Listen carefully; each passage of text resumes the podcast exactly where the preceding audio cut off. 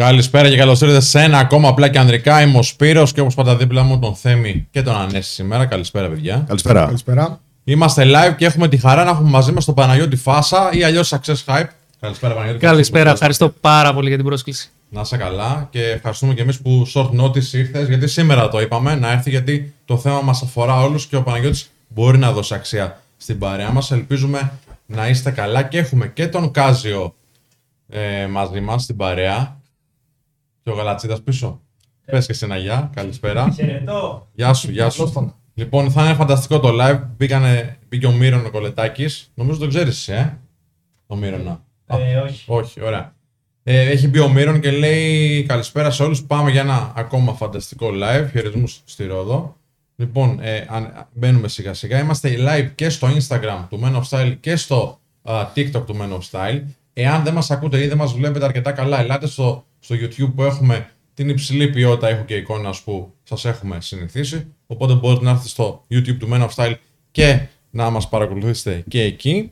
Και μην ξεχνάτε ότι είναι χορηγούμενο από τη Freedom 24, θα το πούμε και λίγο πιο μετά. Κάντε like πολύ δυνατά, κάντε και ένα share στους φίλους σας, στην παρεούλα σας για να έρθουν εδώ να γίνουμε ακόμα περισσότεροι και σήμερα θα συζητήσουμε για την κριτική.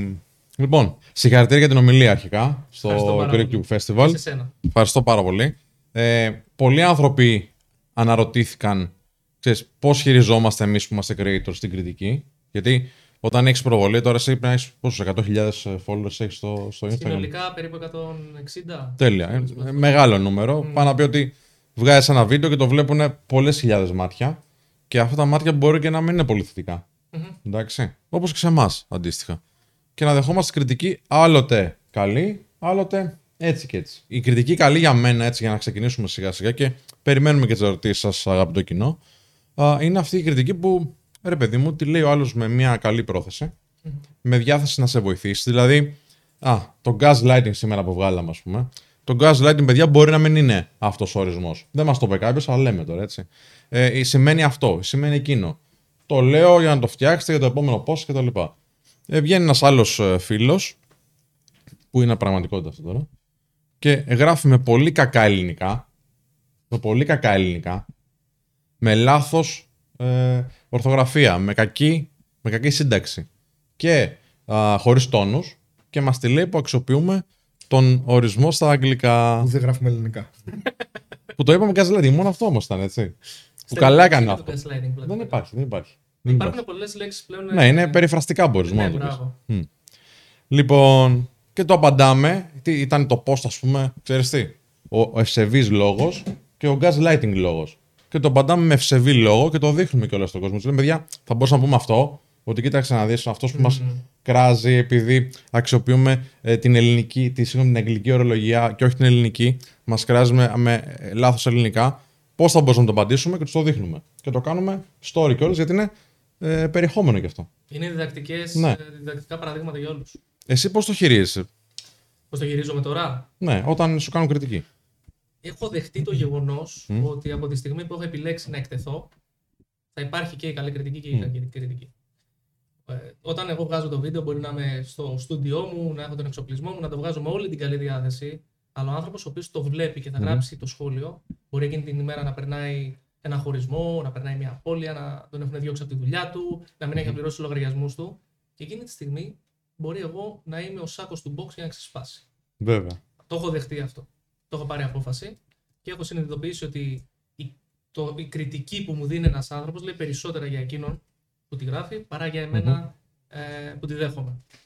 Οπότε πλέον δεν με επηρεάζει τόσο. Προσπαθώ να μαθαίνω, προσπαθώ να φουγκράζομαι τον παλμό του κοινού που παρακολουθεί τα βίντεο. Σωστό. Και ακόμα και αν ε, λάβω ένα πολύ κακεντρεχέ σχόλιο, πολύ κακό δηλαδή, είναι και υβρι- έστω και υβριστικό. Μμμ.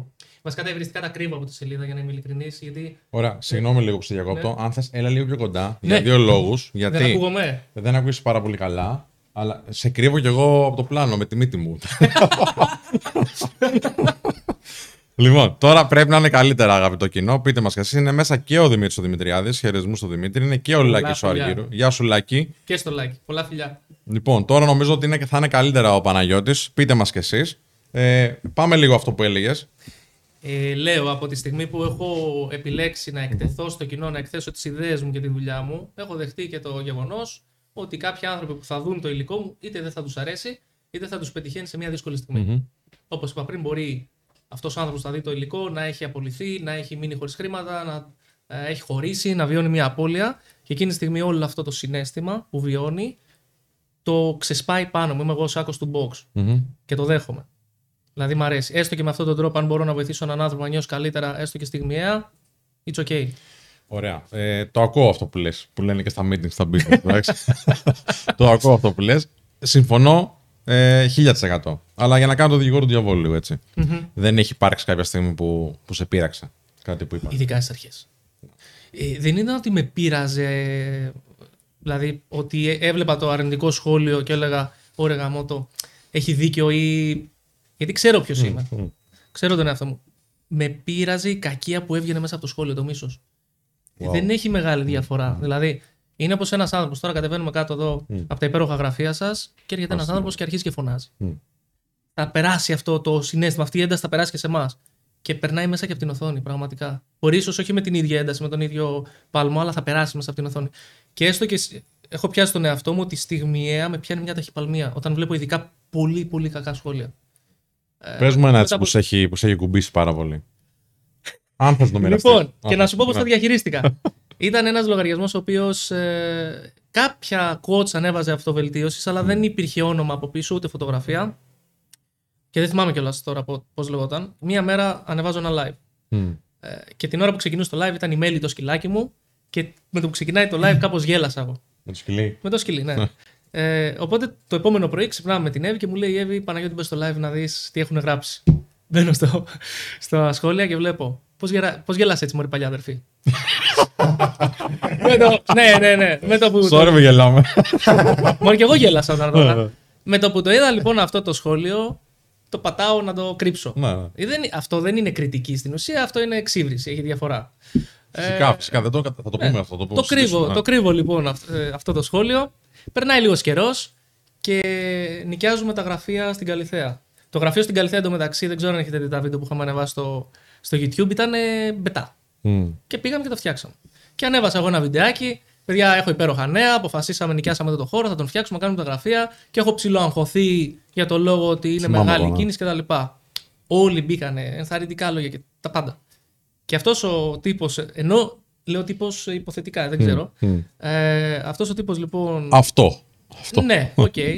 Αυτός ο λογαριασμός. Ναι, ναι, ναι. ναι. Ε, ο οποίος μου, είχε στείλει- μου είχε γράψει και άλλα σχόλια. Με έλεγε απατεώνα, με έλεγε άχρηστο, με έλεγε, με έλεγε.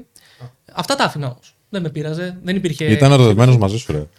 Θα σου ήταν πω τι ερωτευμένος. έγινε, λοιπόν. Πάλι τα άφηνα, δεν με πειράζει. Ναι, ναι, ναι. Ναι, και μου στέλνει ένα μήνυμα στην ιστορία.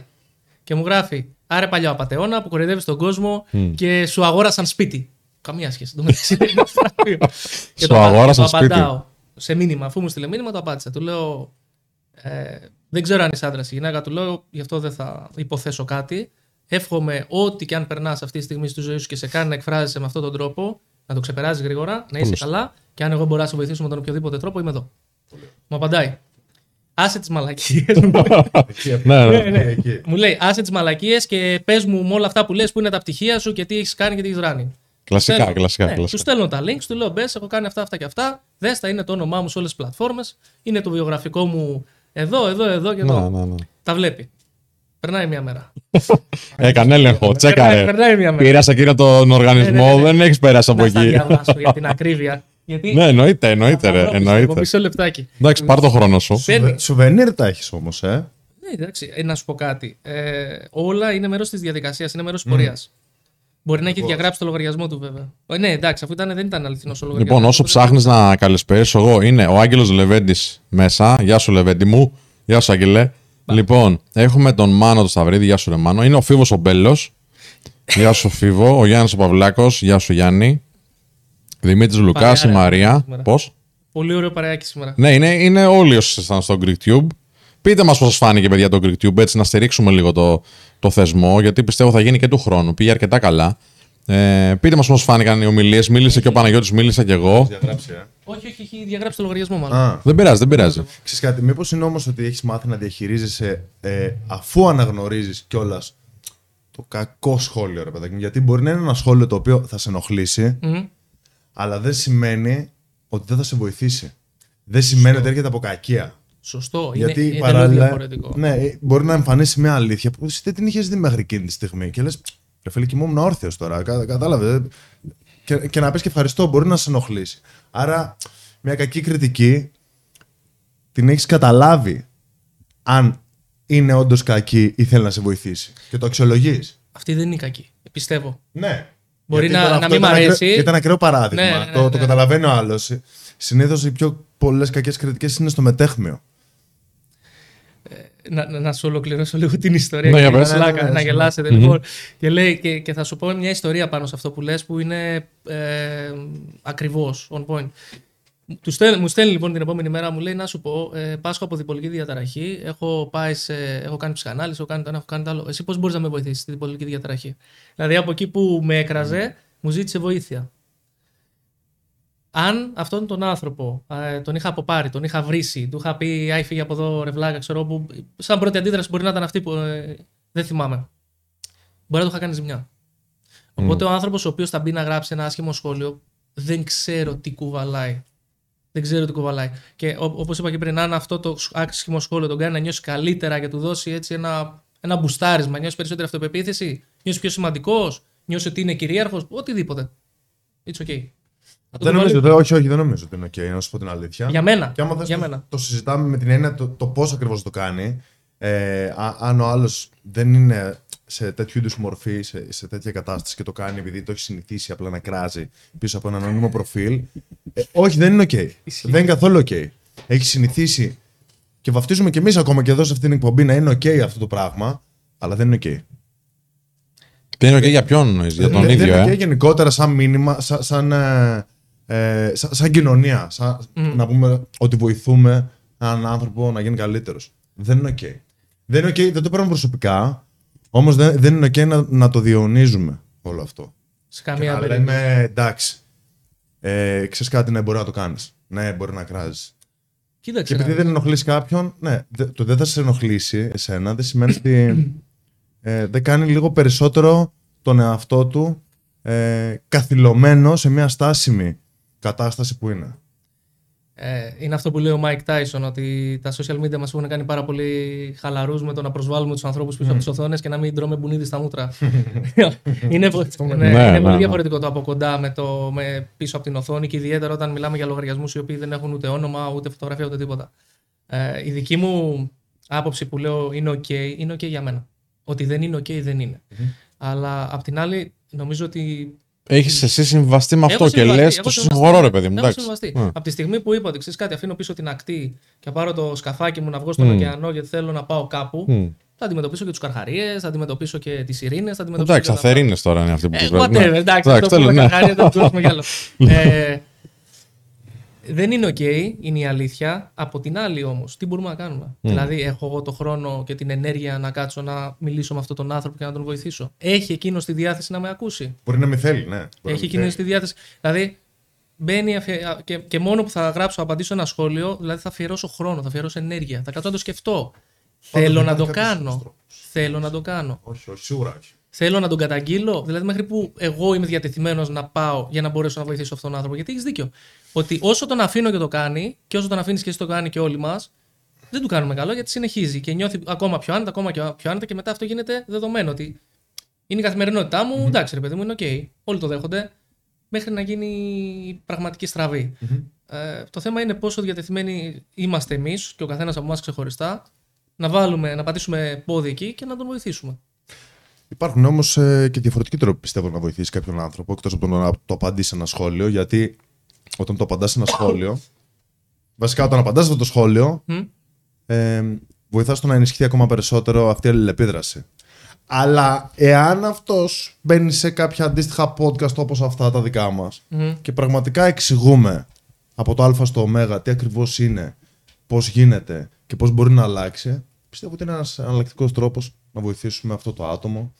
Ε, Όπως έχουμε βοηθηθεί κι εμείς Ακριβώς. ε, σε διαφορετικούς τομείς, έτσι. Είναι μέχρι εκεί που φτάνει ο έλεγχός σου. δηλαδη τι μπορώ εγώ να κάνω, θα κάνω ένα podcast, ένα βίντεο, ένα blog, ένα άρθρο, οτιδήποτε για αυτό το θέμα και αν το διαβάσει και μπορέσει να ταυτιστεί με αυτό και να δει τι μπορεί να αλλάξει, οκ. Είμαστε όλοι κερδισμένοι. Νομίζω μέχρι εκεί φτάνει. Σίγουρα. Μέχρι εκεί φτάνει. Ε, αυτό που είπες, μου άρεσε πάρα πολύ, είναι αυτό που λένε Don't feed the trolls. Δηλαδή, με το που δώσεις βάση σε ένα πολύ κακεντρεχέ σχόλιο, θα γίνει από κάτω χαμός. Έχει τύχει να βλέπω πολύ κακά σχόλια και απλά τα αφήνω εκεί. Το έχω πει και στον Νίκο που διαχειρίζεται πλέον τα σχόλια τα περισσότερα, γιατί στο Facebook γίνεται χαμός. Χαμός. Ε, άμα βλέπεις ένα τέτοιο σχόλιο, μην το σβήνεις, μην κάνεις τίποτα. Άστο εκεί εκτός και αν έχει ε, άσχημες mm. λέξεις, άσχημες κουβέντες. Και δεν συνεχίζει κάτι. Τι σημαίνει άσχημο για σένα, Δηλαδή, Βρισιά. ποιο είναι το όριο; Ε, κοίταξε να δεις. Έγραψε ένας προχθές, μου γράφει μία, ε, εσύ θες ψυχίατρο. Mm. Του λέω, άστο. Εντάξει, δεν είναι Πάει, κάτι σιγά. κακό. Ε, γράφει ένας, άσε μας ρε παλιό μαλακιστήρι, τράβα, δούλεψε, ξέρω εγώ. Βρες μια σωστή δουλειά. ναι, για, ναι, Κλασικό. γιατί αυτό που κάνουμε εμείς για πολλούς ανθρώπους δεν θεωρείται. Δεν είναι, δουλειά. όντως, Δεν- όντως, Δεν δουλεύουμε όντως, 15 και 16 ακριβώς, ώρες την ακριβώς. ημέρα. Είναι κάτι. εύκολο. Ακριβώς, ακριβώς. Ε, αυτό το σβήσαμε, π.χ. Ε, οπότε, όποτε έχει τέτοιες λέξεις, δεν ξέρω αν είναι σωστό ή λάθος αυτό που κάνουμε. Όποτε έχει. Όχι, τι σου τέτοι- βγαίνει εσένα, ναι, ε, ναι, τη όποτε δικιά έχει σου άποψη τέτοιο ρωτάω. λεξιλόγιο το σβήνουμε. Όποτε έχει ε, απλά ένα κακό σχόλιο, μια κριτική, δεν, με- δεν μας πειράζει καθόλου. Ιδιαίτερα όταν είναι μια κριτική του τύπου. Διαφωνώ με αυτό. Ε, αυτό που λες είναι λάθος σύμφωνα με εκείνον. Εκεί όχι απλά το απαντάμε, προσπαθούμε να το ψάξουμε, να μάθουμε, Ναι, ναι, ναι. να γίνουμε καλύτεροι. Ε, δεν τα ξέρουμε όλα. Φυσικά, φυσικά. Σε αυτό φυσικά. που είπε ο, ο Θέμης πριν, έχω πάει μια, μια μέρα, είναι 15-16 Δεκεμβρίου. Είναι Πέμπτη Παρασκευή, αν δεν κάνω λάθος, τώρα το 22. Έχω πάει σε ένα πολύ ωραίο χώρο στο ψυχικό να κάνω ένα σεμινάριο. Και δεν με ξέρει κανένας από τους συμμετέχοντε. Είναι μια εταιρεία, είναι όλοι managers, είναι με τα κουστούμια τους, με τις γραβάτες και αυτά. Και πάει ο Πιτσυρικά ο Παναγιώτης να κάνει σεμινάριο. Που δεν ξέρει τη δουλειά τους, Μμμ, που, που, μμμ, που, που, μμμ. που. Ποιος είσαι εσύ τώρα που ήρθες. Και είχε γίνει Κλασική ένα λάθος από το συμπεριφορά. HR και μια συνεννόηση, όπου δεν είχαν εξηγήσει για ποιο λόγο είμαι εγώ εκεί. Οπότε ξαφνικά, ξαφνικά είχα πέντε, πέντε ώρες σεμινάριο, πέντε ώρες εκπαίδευση την Πέμπτη, πέντε ώρες την Παρασκευή. Την Πέμπτη λοιπόν ε, που μιλούσα, συστήθηκα, κάναμε, κάναμε, ήταν πολύ διαδραστικό. Τα δύο τρίτα περίπου των συμμετεχόντων ήταν πολύ ενεργά, κάναν όλες τις ασκήσεις και το ένα τρίτο περίπου των συμμετεχόντων ήταν, ξέρω εγώ, αυτό.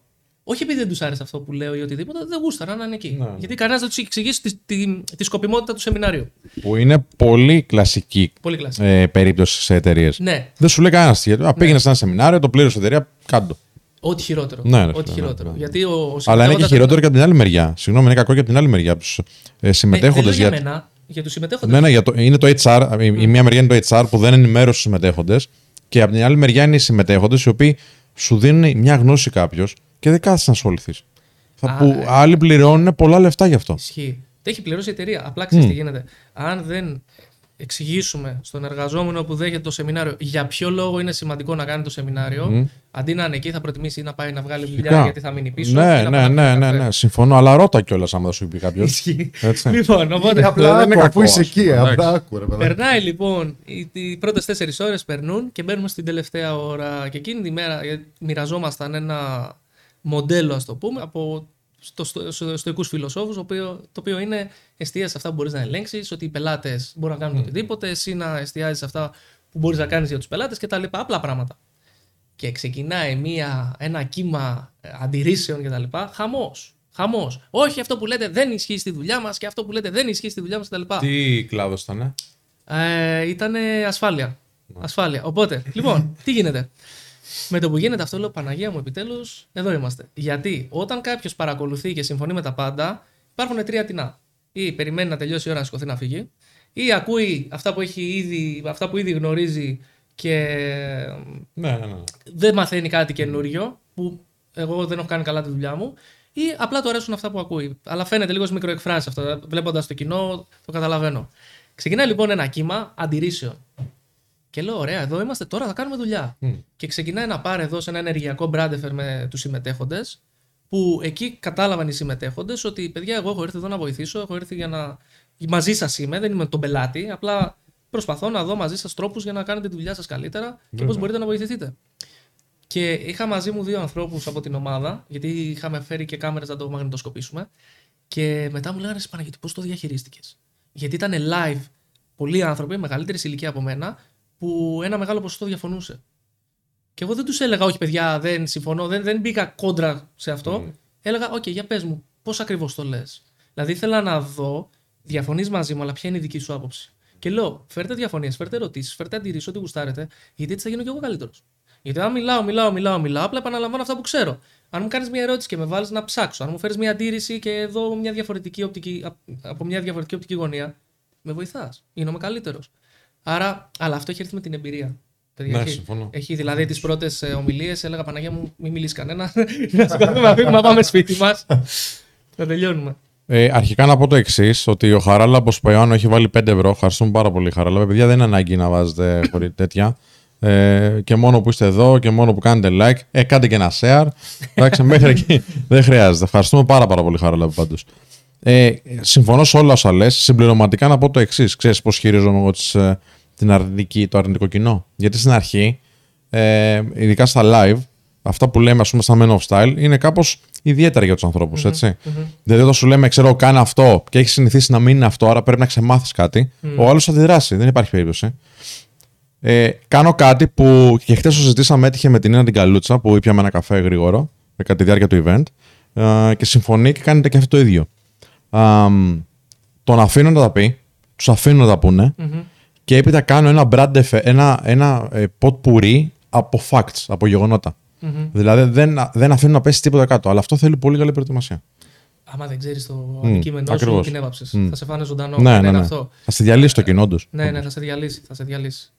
Ειδικά όταν μιλάμε για ανθρώπους που είναι εκπαιδευμένοι και ξέρουν το αντικείμενό τους πολύ καλά. Ναι, ναι, ναι. ναι. Δεν, μας- γίνεται τώρα να πας σε, σε management team που διαχειρίζονται ανθρώπους, διαχειρίζονται δύσκολες καταστάσεις κτλ. Και, και να πας, ξέρω, χαλαρός. Όχι. Δεν παίζει αυτό. Πρέπει να ξέρεις το θέμα σου. Μμ.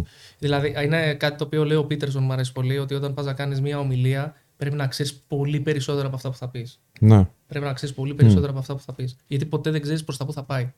Ποτέ. Εν τω μεταξύ, αυτό που το, το- είχα στείλει την ε, παρουσίασή μου στο GreekTube, ε, μου λένε, ξέρω, μήπως είναι λίγο μεγάλη. Ξέρεις, επειδή έχεις 35 λεπτά, δεν έχεις, ξέρω εγώ, δύο ώρες να μιλήσεις. Και τους είπα αυτό που πιστεύω ακράτα είναι καλύτερα να έχω περισσότερα από όσα χρειάζονται παρά να έχω λιγότερα. Και να αρχίσω τώρα να, να γεμίζω το χρόνο. Δεν θέλουμε κάτι τέτοιο. Και δεν θέλει το κοινό κάτι τέτοιο. Δεν πληρώνει το κοινό για κάτι τέτοιο. Εντάξει. Πώς διαχειρίζεσαι την κριτική στην προσωπική σου ζωή; Δηλαδή, Δηλαδή, έρχεται η σύντροφός σου. Εντάξει. Σύζυγος. Η σύζυγος πλέον. ναι, ναι, ναι. ναι, ναι, ναι. Πλέον με το καλό. με το, με καλό μπράβο. Ε, και έρχεται και σου λέει: Ξέρεις τι, Παναγιώτη, στην ομιλία, τέλειο, φοβερό κλπ. Αυτό δεν μου άρεσε. ο, λοιπόν, έχω Που μια αποκλείεται να πει κάτι τέτοιο, αλλά λέμε τώρα. Ε, ε, Όχι, η Εύη, η σύζυγός, ναι. είναι ο πιο αυστηρός κριτής μου, με, με αγάπη όμως. Έχουμε πάει... Έτσι το δίνουν. Έχουμε... Ε, με την Αγάπη Εύη- το λέω. Και είμαι και είδε. Και είδε. Θα σου πω ακριβώ τι έχει γίνει. Η Εύη, ε, πλέον δουλεύουμε μαζί. Έχει αναλάβει το business κομμάτι που όλα τα οικονομικά, τις συμφωνίες, τα πάντα. Και είναι σε κάθε ομιλία εκεί πέρα σχεδόν. Σε κάθε ομιλία. Μία μέρα λοιπόν έχουμε πάει μαζί να δούμε μία ομιλία εδώ στην Ελλάδα. Και μου λέει Παναγιώτη, θα έχω δύο πράγματα να σου πω. Της λέω τι; Μου λέει: Έχω ένα κακό και ένα καλό. Μου λέει: Ποιο θέλεις αυτά τα δύο; Της λέω: Πες μου το κακό. Θα με βοηθήσεις, λέω το κακό. Μου λέει: Ναι. Μου λέει: Αυτός ο άνθρωπος είναι πέντε φορές καλύτερος ομιλητής από εσένα. Μμ. και τη λέω: Αλήθεια λες τώρα. Και μου λέει: Ναι. Της λέω: Σοβαρά μιλάς τώρα. Μου λέει: Ναι. Δεν έχει, μου λέει, περιεχόμενο σε πολλά πράγματα. Μου λέει: Δεν, δεν συμφωνούσα κτλ. Αλλά είναι τόσο καλός ομιλητής που το καλύπτει. Ε, ο εγωισμός μου εκεί. ναι, ναι, ναι. ναι, ναι. Δέχτηκε έτσι, σαν να πε- περνάει ένα κόντιο Για, το ναι, μαγικό γιατί καρφώνει εδώ. δεν χτυπάει μόνο το επαγγελματικό σου. Και τα Χτυπάει πάντα, και τα το πάντα, τα ανδρικό, πάντα. έτσι βέβαια. Λοιπόν, Πέντε φορές. Ναι. και εγώ ήμουν της άποψης ότι εγώ είμαι εκπαιδευτή, δεν είμαι ομιλητής. Δηλαδή πάω να κάνω σεμινάρια για εκπαίδευση. Μμ. Άρα δεν ε, χρειάζεται τόσο πολύ να. ε, Να κονίσεις την, να ε, κονίσω τα τις public επικοινωνίες. speaking, ναι, ναι, Μπράβο. βέβαια. Με το που μου το είπε αυτό, λέω: Εδώ είμαστε. Πρέπει να κάνω δουλειά. Και έχω ξεκινήσει τον τελευταίο καιρό και η, η πρόοδος είναι τεράστια. τεράστια. ε, και μου λέει το, στο Greek Cube Festival έκλαιγε στο τέλος της ομιλίας γιατί κάναμε ένα οραματισμό εκεί και όλοι είχαν κάνανε standing ovation, ξέρω εγώ και αυτά για κάνα λεπτό. Και κατεβαίνω και έκλαιγε και μου λέει. Ήταν η καλύτερη ομιλία που έχεις κάνει ποτέ. Δεν έχω, μου λέει, να σου πω τίποτα και αυτά. Της λέω: Όχι, θέλω να βρεις κάτι να μου πεις να βελτιώσω. Ναι, ναι. Δηλαδή είναι αυστηρή, είναι δίκαιη και θα μου πει και τα καλά και τα κακά. Μέχρι στιγμής, ειλικρινά δεν έχει πέσει σε τίποτα έξω. Σε τίποτα. ναι. Σε τίποτα. Σε τίποτα. Είναι πάρα, Το- πάρα πολύ παρατηρητική. Το, α- το δέχεσαι τη στιγμή που στο λέει. Όχι. Ή θα, α, Όχι, τη, τη στιγμή που μου το λέει, ειδικά μπορεί να της πω. Αϊ, παράτα με, ξέρω εγώ. Ναι, ναι, ναι. Δεν, δεν το ακούω καθόλου. Αλλά θα το ακούσω. Θα κάτσεις μετά, ναι. θα κάνεις ένα οραματισμό. Είναι σημαντικό το περιβάλλον που έχεις για να μην επηρεάζεσαι από την αρνητική κριτική των υπολείπων. Γιατί ξέρεις ότι έχεις το περιβάλλον. Έχεις δημιουργήσει βασικά το περιβάλλον σου. Που θα σου το πούν ό,τι και να είναι, θα σου πούν την αλήθεια, αλλά με αγάπη. Αυτό ενισχύει το να μην επηρεάζεσαι και να μένεις ακλόνητος στα υπόλοιπα. Πάρα πολύ. Ε, Πώς το κάνεις; ο κύκλος μας, εγώ έχω κάποιους ανθρώπους στους οποίους εμπιστεύομαι με κλειστά μάτια. Έχω την γυναίκα μου που ξέρω ότι έχει το, συ- το, θέλει το καλό μου, οπότε ό,τι και να μου πει το λέει από αγάπη, ακόμα και αν κάποια φορά στο μέλλον δεν έχει συμβεί ακόμα, κάνει λάθος. Έχω τον δάσκαλό μου τον Κωνσταντίνο, ο οποίος ό,τι μου έχει πει πριν τρία χρόνια τα βλέπω τώρα. Δηλαδή είναι τρία χρόνια μπροστά από μένα στα πάντα. Τέλειος. Ε, και μιλάμε συνέχεια. Δηλαδή, τώρα έχω εξομιλίες στην Θεσσαλονίκη, Πέμπτη με Δευτέρα, στην Βόρεια Ελλάδα. Και θα κάτσουμε να τις, βγα- να τις φτιάξουμε μαζί, να πούμε ιδέες. Για το βιβλίο, ε, παρουσίαση. Ναι, ναι, ναι. ναι, Σωστά. παρουσιάσεις και θα το σεμινάρια. δείξουμε κιόλας λίγο. Όσο το λες, θα το δείχνω εγώ στην κάμερα. Όσο Ε, μιλάς. Οπότε ο Κωνσταντίνος, ό,τι και να μου πει, έχουμε φτάσει σε ένα σημείο που μου μπορεί να μου κάνει τη χειρότερη κριτική. Μπορεί να έχουμε πάει ας πούμε, για ένα καφέ ή να κάνουμε ένα meeting με κάποιους και, να- και να με βρήσει μετά. Να μου πει Παναγιώτη, πρέπει να ξέρω εγώ, να μην μιλάς τόσο πολύ. Κράτα το στόμα σου κλειστό. Ε, αυτό που είπες σε αυτό το βίντεο ήταν ε, βλακεία, ξέρω εγώ. Η εκπαίδευση αυτή που έκανες δεν ήταν σωστή, γιατί κάνουμε και μαζί εκπαιδεύσεις. Ό,τι και να μου πει, επειδή ξέρω ότι πρώτον είναι γνώστης. Δηλαδή είναι χρήσιμο αυτό που θα μου πει. Δεύτερον, χρειάζεται να το πει, δεν πρόκειται να μου πει ποτέ κάτι αν δεν υπάρχει λόγος. Τίποτα περιττό. Και τρίτον, είναι καλοσυνάτο, ε, το λέει για το καλό μου. Ε, το ακούω με... Δεν φέρνω καν διαφωνία πλέον στον Κωνσταντίνο. Σε κάνει ένας δάσκαλος πιο ανοιχτό στην κριτική; Γιατί Ναι. περισσότερο, παρατηρώ βασικά ότι ο περισσότερος κόσμος ε, δεν έχει δασκάλους. Δεν επιδιώκει να έχει δασκάλους. Υπάρχουν, ε. Δυστυχώς. Υπάρχει ένα πολύ καλό quote όταν ο μαθητής είναι έτοιμος, παρουσιάζει τον δάσκαλος. Και, όταν, και όταν ο μαθητής είναι έτοιμος επίσης, ο δάσκαλος εξαφανίζεται. Ε, ισχύει. Αυτό είναι το ναι, επόμενο. ναι. Α, αφού έχει εμφανιστεί. Αφού, Τα- ναι, ναι. τον ετοιμάζει και μετά εξαφανίζεται. Ή τον εξαφανίζουν. Και τον εξαφανίζει ο μαθητή. Το έχουμε πάει αλλού. Καλύπτει στη θέση του Το έχουμε καλύπτει. πάει αλλού. Εννοώ από, τα- από skills εννοούσα. Ναι, ναι. Και αυτή είναι και η μαγεία του δασκάλου. Ναι, ο Να Κωνσταντίνο κάνει καλύτερο ο, το ο μαθητή. Κωνσταντίνος μου λέει πάντα ότι η δική μου δουλειά είναι να γίνεις καλύτερος από μένα, να μην έχεις ανάγκη. Μμ. Και όπως και εγώ που έχω πολλούς μαθητές στο, στο κομμάτι του coaching και του νευρογλωσσικού προγραμματισμού, μακάρι να γίνουν όλοι καλύτεροι από μένα. Το εύχομαι. Εκεί θα φανεί ότι κάνω καλά τη δουλειά μου. Όπως και ο Κωνσταντίνος λέει το ίδιο. Ε, είχα μια συζήτηση π- πριν λίγο καιρό με έναν άνθρωπο που λέει με αντιγράφουνε, με κάνουν, με κάνουν. Και, της λέει, και λέει ο Κωνσταντίνος, ξέρω σε αυτόν τον άνθρωπο, Μακάρι να με αντέγραφαν. Αλλά δεν, δεν γίνεται, ξέρω εγώ. Ε, κοίταξε να δεις το coaching, το mentoring ε, και ο δάσκαλος. Γιατί ο δάσκαλος μπορεί να είναι σε πολλά κομμάτια. Μπορεί να έχουμε δάσκαλο στην πυγμαχία. Ναι, ναι. Έχουμε δάσκαλο χορού. Έχουμε δάσκαλο οδήγησης. Τι γίνεται λοιπόν; Όπως και το coaching, το coaching είναι μια, μια συνεχής διαδικασία feedback. Δηλαδή, έχω ένα στόχο, ξέρω που θέλω να πάω, ξεκινάω τη δράση, κάθε φορά που κάνω ένα βήμα, δύο βήματα, τρία βήματα, παρατηρώ να δω τι γίνει, άρα θα πάρω feedback. Ο coach, λοιπόν, ο δάσκαλος, ο μέντορας, πάνω κάτω την ίδια δουλειά κάνουν, ποια είναι η λειτουργία του, να με βοηθήσει να πάρω εγώ το feedback, όχι να μου το δώσει απαραίτητα μόνος του, γιατί το feedback πρέπει να έρχεται μέσα από το ίδιο σύστημα για να υπάρχει αλλαγή. Βέβαια. Ε, αλλά είναι μια συνεχής διαδικασία ανατροφοδότησης για να μπορέσω να φτάσω παρακάτω. Γιατί αλλιώς, άμα ξεκινήσω στα τυφλά και πηγαίνω, θα πηγαίνω χωρίς να ξέρω πού. Πρέπει να παρακολουθούμε τι γίνεται. Όπως ένα καράβι, όταν ξεκινάει να πάει κάπου, δεν βάζει το τιμόνι εκεί και λέει θα φτάσω. Πρέπει να κάνει κάποιες διορθωτικές κινήσεις. Άσχετα τώρα που υπάρχει ο πιλότος, κάνει ο πιλότος τι κινήσεις στα καράβια, αλλά δεν πειράζει. Οπότε το coaching και η, η λειτουργία του δασκάλου είναι αυτή ακριβώς. Ότι με βοηθάει να βλέπω τι συμβαίνει στη ζωή μου, να παρατηρώ και να παίρνω feedback και να μπορώ να αλλάζω τη συμπεριφορά μου. Οπότε, αν μου το μάθω αυτό μέσα σε ένα ασφαλές περιβάλλον, όπως είναι το περιβάλλον του coaching, όπως είναι το περιβάλλον των σεμιναρίων, όπως είναι το περιβάλλον του ψυχοθεραπευτή, της ε, ψυχοθεραπείας, της ψυχανάλυσης, ε, οτιδήποτε, θα είναι πολύ πιο εύκολο να το δεχτώ και από αλλού. Ισχύει. Πολύ Ο ωραίο. κόσμος γιατί δεν επιλέγει όμως δασκάλους έτσι τόσο. Πάλι από κριτική πιστεύω δεν, την επιλέγει, δεν, δεν επιλέγει δασκάλους. Την εσωτερική κριτική τι θα πει, μπορεί να λες στον εαυτό του, Α, μωρέ, πάω εγώ να με μάθουν αυτό. Σιγά, ποιο, τι, ποιος να με μάθει και τι, πού τα ξέρει αυτός. Ή μπορεί την εξωτερική κριτική, εντάξει, να λένε οι φίλοι του, Άρα φίλε, πού θα πας τώρα, να σου δείξουν τι. Ναι. Και τελικά ξέρεις αυτό να τον κάνει να το, να το αναβάλει. Τον ε, Σεπτέμβριο παντρεύτηκα. Η γυναίκα μου είναι από την Άξο. Σεπτέμβριο, ε, ωραία. Ναι, Οκτώβριο. Αλήθεια. Α, Είμαστε κοντινοί. Ε, Γελάστε τώρα. εγώ, εγώ είμαι πολύ, εγώ είμαι πολύ τυχερός. Εγώ είμαι πάρα Ναι, πολύ ρε, τυχερό. πλάκα, Είμαι, πλάκα, η ναι. γυναίκα μου είναι καλύτερη στον κόσμο και Είναι, θα είναι, γελάω είναι, μία τη ζωής. γνωρίσαμε και. είναι- Είναι, Το λέω είναι. λίγο πιο κοντά να ακούει να ακούει.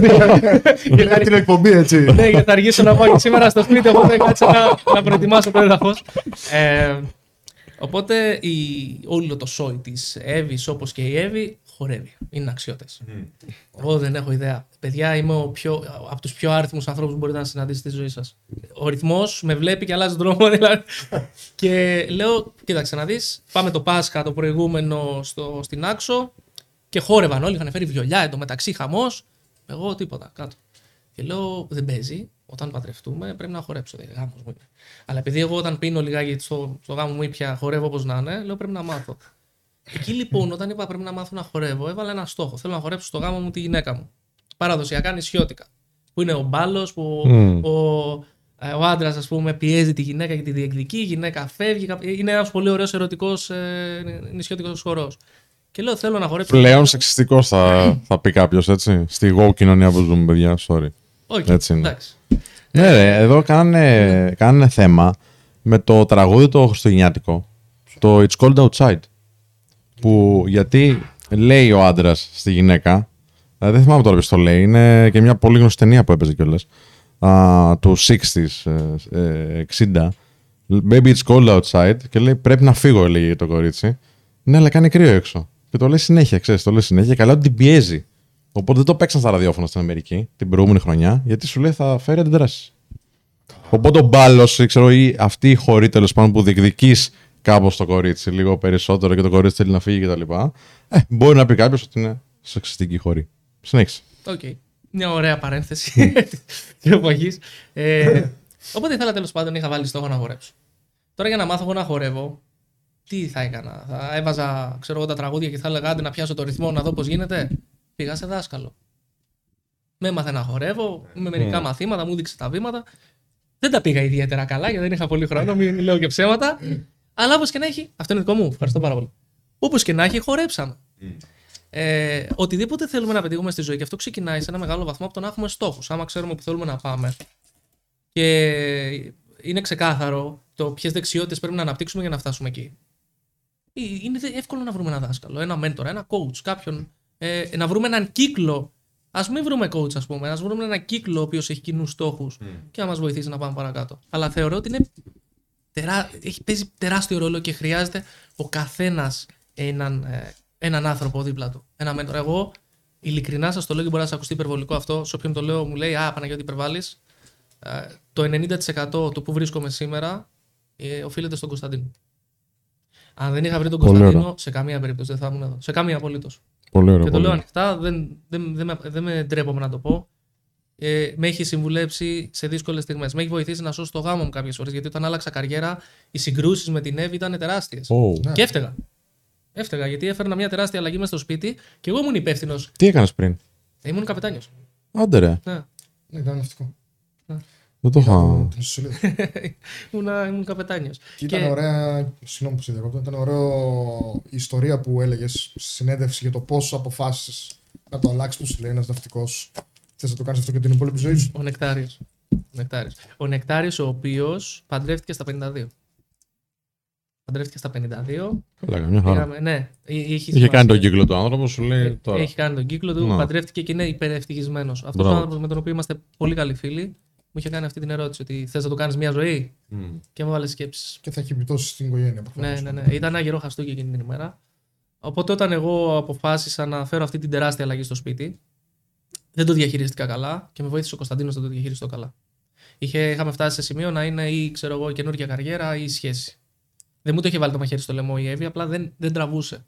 Γιατί δεν το διαχειρίστηκα καθόλου καλά. Εκεί λοιπόν ο Κωνσταντίνος έσωσε τη σχέση μου και τώρα το γάμο μου. Ε, με κάποιες συμβουλές, μίλησες στην Εύη, μίλησες σε μένα. Με έχει βοηθήσει σε πάρα πολλά πράγματα. Με έχει προστατεύσει από πολλά κακά και μου είχε πει το εξής, που έχει πολύ μεγάλη σημασία σήμερα για το live. Δύο συμβουλές μου έδωσε όταν ξεκινούσα. Μου λέει: Άμα θες να πας μακριά, θα θυμάσαι δύο πράγματα. Happy wife, happy life. Αν μου λέει δεν είσαι ευτυχισμένος στη σχέση σου, δεν μπορείς να πας πουθενά. Αν δεν υπάρχει ισορροπία στο σπίτι, ξέχασε τα πάντα. Γιατί θα βγαίνει όλη αυτή ε, η Βέβαια, περιττή βέβαια. ένταση Τι λες στην τώρα, καθημερινότητα. ναι. Και το δεύτερο μου είχε πει που είχε να κάνει με την κριτική είναι το εξής. Όσο πιο ψηλά ανεβαίνει η μαϊμού, τόσο πιο πολύ φαίνεται το κόλος της. Γι' αυτό πρόσεχε να τον έχεις τον κολαράκος που μου λέει καθαρό, γιατί όσο εκτίθεσαι και ανεβαίνεις ψηλά, σε βλέπει περισσότερος κόσμος, περιμένει περισσότερος κόσμος να πέσεις για να έρθει. Γιατί όταν ξεκινάμε στην αρχή, κακά τα ψέματα, όλοι είναι ενθαρρυντικοί, είναι Παναγιώτη, πάμε το έχεις και αυτά, μπορείς και σε όλους. Ναι, ναι, ναι. Με το που ξεκινάει και έρχεται η επιτυχία, και, γιατί όλοι θέλουν το καλό μας, αλλά δεν θέλουν απαραίτητα να, είμαστε, να, τα, να τα πηγαίνουμε καλύτερα από εκείνους. Μμ. Όταν λοιπόν ξεκινάει και έρχεται αυτή η επιτυχία, ε, το έχω παρατηρήσει πάρα πολλές φορές ότι με το παραμικρό λάθος μας περιμένουν στη γωνία να, να έρθουν και να μας σταυρώσουν. Ε, οπότε μου έλεγε ο Κωνσταντίνος από την πρώτη κιόλας μέρα: Πρόσεχε, τι λες, πρόσεχε πόσο ανοίγεσαι, πρόσεχε. Ε, μη- μην πεις κάτι, θεωρηθεί κάπως είναι λάθος και το χρησιμοποιήσει κάποιος μετά από 10 χρόνια για να πει Α, ο Φάσας τότε λέγε αυτό. Και αυτό με έχει, με έχει σώσει. Υπάρχει Πραγματικά. μια θεωρία που λέει ότι πολλοί κόσμος αυτό που αγαπάει περισσότερο από τον ήρωα είναι την πτώση του ήρωα. Γιατί καταρχάς του θυμίζει ότι όλοι είναι θνητοί, όλοι έχουν αδυναμίες, οπότε νιώθει καλύτερα για τον έρωτα. Ή και γιατί μπορεί εξ αρχής να μην τον συμπαθούσε τον ε, Μμμ. ήρωα εντός εισαγωγικών, οπότε να χαίρεται με την πτώση του. Βέβαια αυτό δεν ισχύει για όλο τον κόσμο. Όχι, Υπάρχουν όχι, πάρα όχι, πολλοί προς Θεού, που προς Θεού. τρέφουν εμπάθεια και Μμμ. ε, αγάπη και λύπη όταν κάποιος ε, Πέφτει, ναι. Μμμ. αλλά εν τέλει πολλοί κόσμος περιμένει στη γωνία τη στραβή. Να πούμε εδώ ότι λένε οι φίλοι. βασικά, Ο, ο φίλος Μπαμπαστρούν λέει: Ρωτήστε τον Παναγιώτη για μια ιστορία κάποτε που ήθελε να παραιτηθεί και τον τρόπο που αντιμετώπισε την άποψη του εργοδότη του. Υπάρχει κάτι τέτοιο; Ε, εξαρτάται ποια ιστορία λέει. Είναι δύο δηλαδή. Α, ήθελες πολλές φορές να παραιτηθεί, σου λέει. Μεσοπέλαγα ήταν ή. αν, αν, αν ε, μιλάμε για την ιστορία που είναι γραμμένη και στο βιβλίο, Μπορεί να λες γι' αυτό. να λέει λογικά αυτό. για αυτήν είναι. Ωραία, πριν την πεις όμως, εγώ θα σου πω το εξής. Είμαστε τώρα 300 άνθρωποι περίπου εδώ. Like, δεν ξέρω πώς είσαι στο Instagram ή στο TikTok, δεν έχω τώρα πρόσβαση. Και έχουμε μόνο 130 like. Θα πει την ιστορία ο Παναγιώτης όταν φτάσουμε 160. Ω, Εντάξει. Θα γίνει σε δύο λεπτά. 160 like λοιπόν. call to action, ωραίο. δεν το βάλα στην παρουσίαση αυτό. λοιπόν, οπότε άμα φτάσουμε 160 like, θα πει ο Παναγιώτης εδώ την ιστορία που ήθελε να παραιτηθεί και τον τρόπο που αντιμετώπισε την άποψη του εργοδότη που τη ζητήσατε εσείς. Λέει ο Τζόνι, σας έχω βάλει παιδιά και με link το άρθρο το οποίο λέει σχετικά με αυτό που σας έλεγα πριν για το τραγούδι και γιατί έγινε ban στην Αμερική. Να το ρίξετε μια ματιά όποιος θέλει να, να το μάθει. Και ρωτάει ο Χαράλαμπος Παϊωαννίδης τι έχεις να πεις για πνευματικούς δασκάλους μιας και λες για μέντορες; Εξαρτάται ποιος θεωρείται πνευματικός δάσκαλος. Μμ. Αυτό είναι μια πολύ μεγάλη κουβέντα. Πήγαμε 160 να ξέρεις. Πήγαμε. Αλλά πες για τους πνευματικούς δασκάλους. Συνεχίζεις τα likes, μην μην χαλαρώνετε. Ε, η- θα σας πω μια συζήτηση που είχα πριν ε, μερικούς μήνες με τον αντιπρίτανη ενός πολύ μεγάλου πανεπιστημίου εδώ στην ε, Ελλάδα. Ε, με προσέγγισε ένα πανεπιστήμιο για να κάνουμε τον ευρωγλωσσικό προγραμματισμό επιστήμη και να διδάσκεται στα πανεπιστήμια. Τέλος πάντων, είχαμε εκεί μια συζήτηση και μου είπε αυτός ο άνθρωπος, ο οποίος είναι καθηγητής με τε- τρία διδακτορικά, έχει κάνει ομιλίες σε όλο τον κόσμο, ε, πο- πολύ διακεκριμένος, μου είπε το εξής. Μου λέει Παναγιώτη, θεωρώ ότι το πιο αντιδεοντολογικό πράγμα που μπορεί να κάνει ένας άνθρωπος με γνώση και δύναμη είναι το εξής. Πάει ένας άνθρωπος, π.χ., σε ένα πνευματικό δάσκαλο και αυτό τον αλλάζει. Μμ. Ωραία, τον βοηθάει να αλλάξει. Όποιος και αν είναι αυτός ο πνευματικός δάσκαλος, ακόμα και αν αυτό το οποίο χρησιμοποίησε ή εφάρμοσε, για μας μπορεί να ακούγεται χαζό. Το πιο, αντι... το πιο μη ηθικό, ας το Μμμ. πούμε, Αντιδεντολογικό. αντιδεντολογικό και μη ηθικό πράγμα μπορείς να κάνεις, να πας να πεις σε αυτόν τον άνθρωπο που έχει βοηθηθεί ότι αυτό που έκανες δεν δουλεύει Μμ. και είναι στο μυαλό σου. Μου λέει: Εγώ δεν πιστεύω π.χ. στο Θεό. Αλλά αν ένας άνθρωπος πάει στο Άγιο Όρος, καθίσει δίπλα σε ένα γέροντα και νιώσει ότι θεραπεύτηκε ή νιώσει ότι έλυσε ένα πρόβλημα, δεν έχω καμία δουλειά, όσο ειδήμων και να είμαι, να του πω ότι ξέρεις κάτι, αυτό που λες δεν ισχύει. Μα η πίστη βοηθάει, ρε φίλε τώρα. Τι να λέμε, εντάξει. Μπορεί να είναι placebo effect. Δεν ξέρω. Μπορεί να είναι, αλλά. Ότι όπως και να Και να είναι έχει. γιατί να το χαλάσεις. Γιατί το να το χαλάσεις; Ακρό, αυτό, Για να αυτό, πει ότι αυτό. α, εγώ αυτό που κάνω είναι σωστό. Και αυτό Ναι, που όχι, κάνει ο άλλος απόλαυσα είναι τον άλλον. Και, και να σου πω για κάτι, μπορείς να του πεις: Ξέρετε, ενδεχομένως να χρειαζόταν ένα ψυχολόγο σε αυτήν την περίπτωση ή έναν άνθρωπο που λίγο πιο ειδικό. Συμπληρωματικά πήγαινε και εκεί. Πες το αυτό, ρε παιδί μου. Αυτό ναι, αυτό ναι, αλλά Αν έχει βοηθηθεί, γιατί να το στερήσω. Όχι, όχι. Γιατί συμφωνώ. κάποιοι άνθρωποι βοηθούνται από τις ενεργειακές θεραπείες. Μμ. Κάποιοι άνθρωποι βοηθούνται από ψυχοθεραπεία. Κάποιοι άλλοι βοηθούνται με την προσευχή. Ο καθένας έχει το στυλ του. Φίλε, εγώ δεν τα πιστεύω, αλλά έκανα ενεργειακή θεραπεία. Ε, ένιωσα καλύτερα. Μπορεί να μην έκανε κάτι, ας πούμε, ξέρω, στο μέλλον μου ή δεν ξέρω εγώ με τους αγγέλους που να κυκλοφορούν γύρω-γύρω. Δεν ξέρω αν ισχύει κάτι τέτοιο. Δεν μπορώ να το, να το πιστοποιήσω, δεν μπορώ να πω ότι. Ε, δεν έχουμε ξέρεις, τη το- γνώση για να το κάνουμε. Δεν, το, δεν έχω γνώση, ακριβώς. Αλλά σαν δεχόμενος στην θεραπεία, ένιωσα καλύτερα. Δηλαδή, ένιωσα μια ηρεμία. Ναι. Ένιωσα μια θαλπορή που εκείνη τη στιγμή να μου χρειαζόταν. Γιατί να μην το κάνει οποιοδήποτε άνθρωπος. Παράλληλα όμως, λέω, πήγαινε και σε έναν επιστήμονα, ο οποίος μπορεί με κάποιον τρόπο να σε βοηθήσει. Σε ένα τραύμα που μπορεί να έχεις, σε κάτι πιο βαθύ. Εδώ υπάρχει ένα, ένα πρόβλημα που δημιουργείται συνήθως ότι μ, ε, δε, μερικές φορές επειδή είναι δύο εντελώς διαφορετικοί κλάδοι δεν δουλεύουν συνδυαστικά και δουλεύουν σε κόντρα μεταξύ τους. Και θέλει πολύ μεγάλη προσοχή αυτό. Εμένα κάθε φορά που έρχεται κάποιος άνθρωπος και μου λέει, ξέρω εγώ, έχω μια φαρμακευτική αγωγή και με μμ. βλέπει ψυχίατρος, κάνω ψυχοθεραπεία, λέω, θα το συζητήσει με αυτόν, να έρθω σε επικοινωνία μαζί Σωστό, του, σωστό και εμείς το ίδιο. κάνουμε. συνεννοηθούμε Έτσι. και μετά. Σωστό, σωστό. Γιατί σωστό. αλλιώς μπορεί να κάνουμε ζημιά ε, ε, και να μην πάρεις και, Και το πάνω σε αυτό που λες μου δίνεις μια φοβερή πάσα να συζητήσουμε το εξής, αλλά αφού πεις την ε, ιστορία ιστορία. σου. Ναι. να ναι. πούμε μόνο, έτσι πολύ να σας δώσω λίγο παιδιά να καταλάβετε, θα συζητήσουμε για, το, για την κριτική που δέχεται η αγορά μας. Που δέχεται, ας πούμε, το κομμάτι συμβουλευτική, το κομμάτι των ανθρώπων που κάνουν ε, life coaching κτλ. Γιατί εγώ τους θεωρώ όλους ε, συναδέλφους. Ωραία. Πάμε να λέμε την ιστορία με τον ε, εργοδότη σου. Μάλλον με τον κύριο Δημήτρη, λέει ο μπαμπάστρου. Ε, λοιπόν, είναι Μάρτιος του 2019 και έχω ξεκινήσει να γράφω blog, success high Μμ, κτλ. μμ. Λείπαμε 8 μήνες με το σκάφος στο εξωτερικό, Γαλλία, Ιταλία, Κροατία, Μάλτα, όπου θέλετε είχαμε πάει. Είχα δει την Εύη τρεις φορές αποσπασματικά μέσα σε αυτό το διάστημα. Πόσους μήνες είπες, 8 μήνες. 8 μήνες. Έλειπα από Μάιο νομίζω μέχρι Δεκέμβριο, κάτι τέτοιο. Ε, πολύ μεγάλο διάστημα. Και την είχες δει μόνο τρεις φορές; Την είχα, είναι αυτό ήμουν εξωτερικό. Έπαιξε Και- διαλογισμός, είχα- ε. Και δεν προτιμούσα να σου πω. την, είχα δει, την είχα δει στο εξωτερικό μια φορά. Είχε έρθει, με είχε βρει στην Νίκαια, στη Νότια Γαλλία και είχαμε κάνει διακοπές εκεί. Την άλλη με είχε βρει στη Μάλτα, την άλλη με είχε βρει στην Ισπανία, στη, δεν θυμάμαι που ήταν σε ποιο μέρος. Στη, στη Μαγιόρκα, νομίζω, ή στην Ήμπιζα, δεν θυμάμαι. Και γυρίσαμε τέλος πάντων 8 Δεκεμβρίου από εκεί. Παίρνω ένα μήνα άδεια. Λέω, θέλω ένα μήνα άδεια άνευ αποδοχών. Τώρα, όταν γυρίζει το καράβι και δεν έχει δουλειές και λέω το πλήρωμα, θέλω ένα μήνα άδεια άνευ αποδοχών, λένε Παναγία μου, ποι- ποιον μας έχεις στείλει εδώ πέρα, ξέρω. Μμ. Με χαρά, φύγε. Παίρνω ένα μήνα άδεια για να δω τι θα κάνω. Γιατί είχε προηγηθεί αυτή η συζήτηση με τον Νεκτάριο, Βέβαια. που μου λέει τι θα κάνεις και θα είσαι μια ζωή ναυτικός κτλ. Ξεκινάω λοιπόν να γράφω blog. Και έγραφα τις πρώτες 60 μέρες, έγραψα 60 άρθρα. Για να ξεπεράσω, έτσι να μάθω να συνηθίζω, να ξεπεράσω το φόβο μου. Είχα ξεκινήσει, πήγαινα τότε στους Toastmasters ε, να δουλέψουμε τη, τη δημόσια ομιλία, το φόβο μου, γιατί φοβόμουν υπερβολικά στην αρχή. Υπερβολικά. Σε σημείο που σε δύο ανθρώπους, ας πούμε, τώρα, αυτό- αν κάναμε αυτό που κάνουμε τώρα, θα ήμουν εκεί απ' έξω και θα με κουβαλάγατε. Τόσο πολύ. Πριν πόσο Και- καιρό και δεν έγινε υπερβάλλω. αυτό; Το 19. Και δεν υπερβάλλω.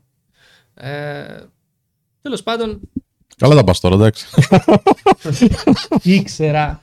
ήξερα. Κάποιος μου λέει ρε, εσύ μην το λες αυτό γιατί δεν είναι καλό για σένα, για την εικόνα Όχι, σου. ρε, ούτε Και είναι καν, ακριβώς ούτε το καν, αντίθετο. ούτε καν, ούτε Ακριβώς καν. το αντίθετο, γιατί είναι αυτό που πρεσβεύω, τη- την αλλαγή. Την Μα πρόοδο. ναι, ρε, εσύ. Αν εννοείται. ξεκινούσα και με μπορούσα να μιλήσω σε 2-3 χιλιάδες ανθρώπους live, ξέρω, σε κοινό από το καλημέρα, δεν, θα, έλεγε μπορούσα να κάτι. ταυτιστώ. Όχι, όχι. Α, μπράβο, δεν θα μπορούσα. Ναι. Πολύ σωστά το κάνεις. Λοιπόν, οπότε τον ε, Μάρτιο, εγώ ήξερα ότι θα φύγουμε το Μάιο και θα γυρίσουμε Σεπτέμβριο. Γιατί είχαν κανονίσει να πάει το σκάφος σε ναυπηγεία, κουλουπού, κουλουπού. Κάποια στιγμή το Μάρτιο, εκεί που τα έχω πάρει εγώ τα πάνω μου και έχω φτιάξει τη σελίδα στο Instagram και τη σελίδα στο Facebook και έχω ψηλοπορωθεί, ανακοινώνει ο καπετάνιος, παιδιά, σε 15 μέρες φεύγουμε, πάμε Βαρκελόνη. Έχει ένα show, ξέρω εγώ, που βάζουν τα, τα σκάφη προς πώληση και μετά θα ξεκινήσουμε τα ταξίδια. Με το που το ακούω αυτό, κατευθείαν λέω: Θα φύγουμε Μάρτιο, Άστα να πάνε. Δεν θα, με, δεν θα είναι εδώ η Εύη όταν γυρίσω. Δεν υπάρχει περίπτωση. Το success hype δεν θα μπορώ γιατί τα, η δουλειά στα σκάφη είναι 14 με 16 ώρες την ημέρα στις καλές μέρες. 7, 7 φορές τη βδομάδα. Το yachting γενικά φαίνεται πολύ έτσι σεξι δουλειά απ' έξω. Είναι Α, απαιτητικό. ε, 4 η ώρα ε, ο τάδε ξέρω εγώ θέλει να πάει στο ξενοδοχείο σου να τον πα. Δεν έχει ωράριο, δεν έχει τίποτα. 7 μέρες τη βδομάδα, στον ήλιο, τέλος πάντων. Και λέω εγώ τώρα, άμα ξεκινήσω από τώρα και φύγω, τι βάψα. Και παίρνω την απόφαση να παραιτηθώ. Χωρίς να ξέρω, να έχω ιδέα τι θα κάνω, έτσι. Ιδέα. Λέω, έχω βάλει ένα budget στην άκρη. Θα- Από το να δουλεύω 12-16 ώρες στο σκάφος 7 μέρες τη βδομάδα, ας δουλεύω 8 ώρες την ημέρα για αυτό που θέλω να κάνω, να δω που θα πάει. Μμ. Μπράβο, ρε φίλε. Πάω λοιπόν την ε, επόμενη μέρα κιόλας, το συζητάω με την Εύη, το συζητάω με ένα πολύ καλό μου φίλο που τώρα είναι κουμπάρος μου ε, και αποφασίζω να το κάνω. Τι σου είπανε; Μου είπαν και οι δύο ότι ό,τι και να κάνεις είμαστε μαζί σου. Είδαμε λίγο τα συν και τα πλήν, γιατί η Εύη είναι λίγο. ε, αποφεύγει το, το τόσο ρίσκο. Εγώ είμαι ό,τι να είναι. Γι' αυτό και ασχολούμαι με τα οικονομικά σου. Ναι, ναι, ναι, ναι, ναι, μπράβο. Εγώ είμαι το τελείως ελεύθερο πνεύμα, δεν με νοιάζει το ρίσκο. Μένω ας πούμε, στο παγκάκι εδώ να κοιμάμαι, δεν με, δεν με νοιάζει τίποτα. Ε, Η Εύη είναι που με τραβάει, μου βάζει λίγο, λίγο φρένο. Ε, οπότε την επόμενη μέρα κιόλας, χωρίς καμία απολύτως καθυστέρηση, ενημερώνω τον καπετάνιο. Του λέω: Κάπτεν, έτσι και έτσι, θα παρατηθώ. Σας λατρεύω, σας αγαπάω, δεν έχω κανένα πρόβλημα με κανέναν σας, αλλά έχω μια ιδέα, θέλω να τη δοκιμάσω, να δω τι γίνεται. Το λέω στο Λοστρόμο, το λέω, το λέω, το λέω και στέλνω το email. Γιατί αυτές οι εταιρείες δουλεύουν με. Αυτά τα σκάφη δουλεύουν με εταιρείες, οπότε ο καπετάνιος από μόνος του δεν κάνει κάτι. Στέλνω το mail. Και λέω: Σας ευχαριστώ πάρα πολύ. Να ξέρετε ότι οι λόγοι που παρετούμε είναι καθαρά προσωπικοί και έχω μια επαγγελμα... ε, επιχειρηματική ιδέα. Θέλω να την κυνηγήσω και ό,τι γίνει. Ε, σας αγαπάω όλους. Σας ευχαριστώ πάρα πολύ για την ευκαιρία και την τιμή που μου δώσατε να δουλέψω εδώ. Η ιδιοκτήτρια του σκάφους, η οποία είναι μια Ελληνίδα billionaire, που δεν είναι γνωστή καθόλου. Η κυρία Έλενα, δεν θέλω από το επίθετό της. Δεν και το λέει, Η ξέρεις. κυρία Έλενα. Η κυρία Έλενα. η, η, η, Αλλά κυρία, πόσο είναι δισεκατομμυρίου, θα το βρούμε. η κυρία Έλενα. Μπορεί και να μην το βρείτε να ξέρει, γιατί είναι, δεν μένει στην Ελλάδα. Η Και κυρία- μπορεί να μην τη λένε και Έλενα. είναι πολύ undercover. Όχι, Έλενα τελικά. Λοιπόν, Εντάξει, επιμένεις, εκεί, η, επιμένεις. η- η κυρία Έλενα, λοιπόν, με την οποία είχαμε συνάψει πάρα πολύ καλές σχέσεις, γιατί τα λέγαμε, της είχα δώσει κάποια βιβλία τότε που διάβασα αυτοβελτίωση και τα λοιπά σε κάποια ταξίδια. Ε, μου είπε Παναγιώτη, στεναχωριέμαι πάρα πολύ που φεύγεις. Θέλω εσύ να βρεις τον αντικαταστάτη σου, που αυτό δεν ξέρω αν έχει ξαναγίνει ποτέ. Σε εμπιστεύομαι με σένα να βρεις τον αντικαταστάτη, δεν θέλω να ασχοληθεί κανένας άλλος. Ε, βέβαια, αυτό μου, βα- μου δημιούργησε πολύ μεγάλα προβλήματα με όλους τους υπόλοιπους, αλλά οκ, άλλη συζήτηση αυτή.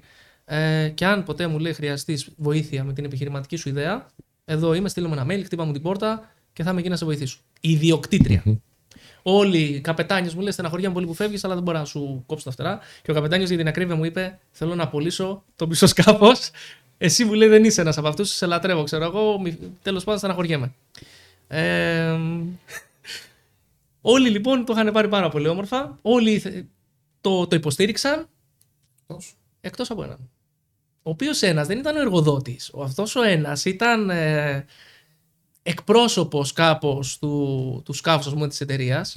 Και έρχεται το απόγευμα. Ο κύριος Δημήτρης. Α το πούμε κύριο Δημήτρη, τέλος πάντων, συγκεκριμένο. Α το πούμε κύριο ή ας το πούμε κύριο Δημήτρη; Α το πούμε κύριο Δημήτρη. Α, Κάτι μου το λέγανε. Ο κύριος Δημήτρης λοιπόν ήταν ένας άνθρωπος ο οποίος ήταν πρώην στρατιωτικός, πάρα πολύ αυστηρός τύπος, πάρα πολύ βάρης. Πώ σε πέτυχε, συγγνώμη. Που με πέτυχε; Τηλέφωνος σε πήρε. στο εδώ, εδώ, Όχι, όχι, στη όχι. Μούρη. Ήρθε, ήρθε, ήρθε στο σκάφος. Ήρθε στο σκάφος. Α, ήσουν εκεί. Πέτυχε στο Ήσουν εκεί. Μάικιο. Ναι, δούλευα, δούλευα. Ήταν η μέρα που έδωσα την παρέτηση, αλλά από την ημέρα που έδωσα την παρέτηση έπρεπε να περάσουν ένα, ένα δεκαπενθήμερο, ας πούμε, για να, για να φύγω. Μέχρι να βρουν αντικαταστάτη κτλ. Δίνω λοιπόν, ξέρω. νότες. Ναι, ναι, το, το νότης, μπράβο, 15 μέρες. Και έρχεται ο κύριος Δημήτρης στο τέλος 5 η ώρα, μου κάνει. Μετά μου λέει, θέλω να σου πω. Έτσι, με τέτοιο στυλ. Ναι, όταν ναι, πάνε ναι, και- ναι, ναι. Θέλω να σου πω, μου λέει, μετά, σε περιμένω κάτω. Του λέω, έγινε κύριε Δημήτρη, του λέω, έρχομαι. Τελειώνω λοιπόν τη δουλειά, πάω κάτω, κάθομαι, μου λέει, έρχομαι. Πάει, φτιάχνει μια φραπεδιά, τη- έτσι γαμάτι την αυτή, την κοπανάει, ξέρω εγώ, και στο. Κάθε απέναντί μου, γέρνει μπροστά λίγο και μου λέει: Έμαθα ότι θες να παρατηθείς, μου λέει τι παίζει. Και του λέω λοιπόν: Έχω μια επιχειρηματική ιδέα, θέλω να, τη δι- να την δοκιμάσω. Του λέω 27 χρονών είμαι, δεν έχω χάσω κάτι. Μμ. Τι μου λέει είναι αυτή η επιχειρηματική ιδέα; Θέλω, του λέω, αυτά τα εργαλεία, τις στρατηγικές και όλα, όλο, όλη τη βοήθεια που έχω πάρει εγώ από τον τομέα της προσωπικής βελτίωσης, με κάποιο τρόπο να τα επικοινωνήσω στον κόσμο μέσω των social media και ειδικά στα νέα παιδιά, για να μπορέσουν να βοηθηθούν και εκείνοι, για να μην χρειαστεί να φτάσουν στο σημείο που έφτασα εγώ για να τα μάθουν. Ε, Και να ζήσει και από αυτό, έξω από και να- κιόλας, δεν, έτσι, ναι. δεν είχα ιδέα πώς μπορεί να ζήσω. Ναι, ναι, ναι, ναι, ναι. Ιδέα. Ναι. Και μέχρι, ένα, μέχρι προσ- πρόσφατα κιόλας, μου λέει Εύηρε Παναγιώτη, θες να αφήσεις το σκάφος. Πώς θα ζήσουμε; Σου λέω θα βρεθεί ο τρόπος. Μμ. Πραγματικά πήγαινα, πήγαινα μόνο με τη θέληση και την πίστη ότι θα πάει καλά. Και το, ε, δεν κοίταζα να πουλήσω και δεν κοιτάζω ακόμα να πουλήσω. Και αυτός είναι. Και από ό,τι έχετε δει, δεν κάνω marketing, δεν κάνω χορηγούμενες. Και παρόλα αυτά. που δεν είναι σωστό βέβαια. Από πολλές απόψεις, αλλά τέλος πάντων άλλη συζήτηση αυτή. Ε, Εμάς, by the way, ε, κάνουμε χορηγούμενες.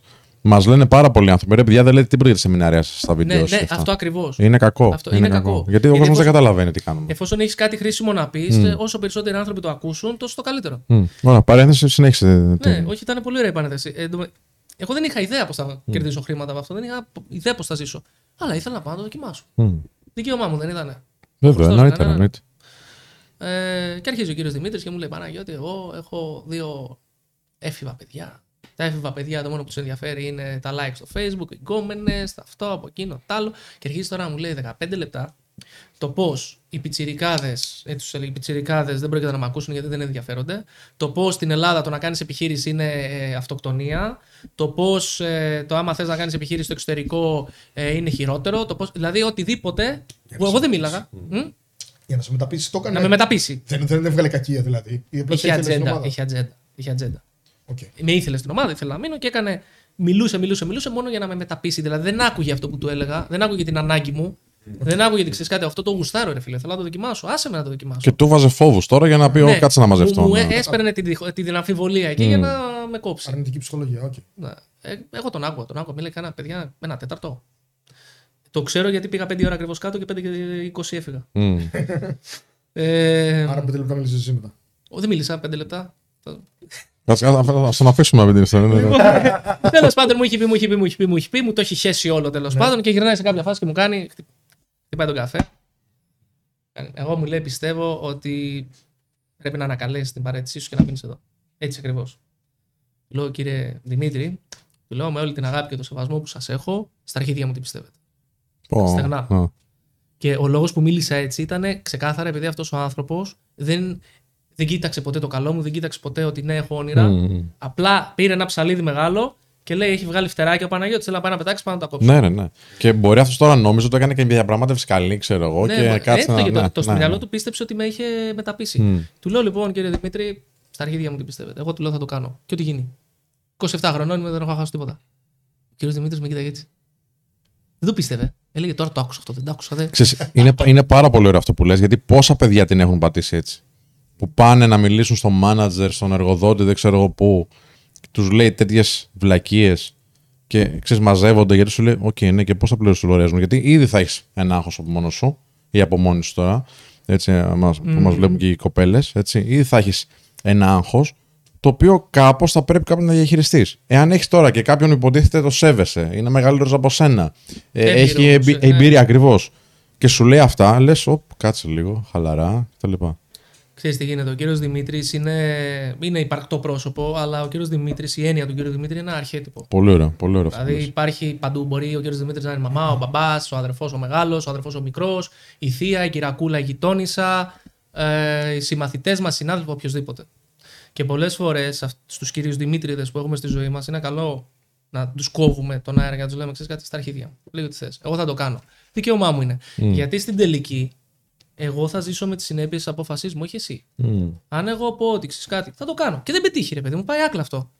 Τι σε νοιάζει εσένα; Εγώ θα ζήσω με τις συνέπειες. Αν πετύχει, εγώ θα πάρω και το. το Πολύ όφελος. σωστό, πολύ σωστό. Οπότε, τι κάνω δηλαδή; Ακούω τον κύριο Δημήτρη, ανακαλώ το όνειρό μου, φεύγω, παρετούμε για να γυρίσω μετά από χρόνια για να πάω. Αυτός ο κύριος Δημήτρης φταίει που δεν κυνήγησα ε, τα όνειρά μου, που δεν. Και πώς θα διεκδίκησα ζήσει τους με αυτό το στόχους μου. δισταγμό, ρε φίλε. Ακριβώς. Πώς θα ζήσει μετά με αυτό. Γιατί είμαι. Είναι, είναι ο κύριος Δημήτρης όμως άλλο ένα έναυσμα να καταλάβεις ότι ξέρεις κάτι. Πρέπει να το κάνω. Και ας μην είσαι σίγουρος. Γιατί για μένα είναι έναυσμα. Ο- Εξαρτάται. το, το ότι σου λέει. Όταν δεν είναι εννοώ στο περιβάλλον που Μμμ, τον εμπιστεύεσαι. μμμ. Και ότι σου λέει, ξέρεις κάτι, σου, σου, σου φέρνει αμφιβολίες, σου φέρνει τα αρνητικά, σου φέρνει όλα αυτά, τους φόβους. Κουλουπού, κουλουπού, κουλουπού. Δεν είναι. Για, γιατί εγώ έτσι το εκλαμβάνω. Ότι ξέρεις κάτι. Φίλε, σαν να είμαι κοντά σε μια ευκαιρία που ο άλλος φοβάται να, κα- να, να κάνει. Σαν να είμαι σε κάτι το οποίο ποτέ δεν κατάλαβε. Και σαν να είμαι καλύτερα, ε, σαν, σαν να είμαι περισσότερο στον δρόμο μου. Έτσι το εκλαμβάνω εγώ. Δηλαδή, όλους αυτούς τους παίρνω περισσότερο σαν κίνητρο. Για να τους αποδείξει ότι. Να τους αποδείξεις. Όχι, όχι. όχι για, Α. α, καταλαβαίνω Ναι. ότι. Γιατί λίγο πολύ νομίζω ότι περισσότεροι άνθρωποι έχουμε βρεθεί σε τέτοιε καταστάσεις.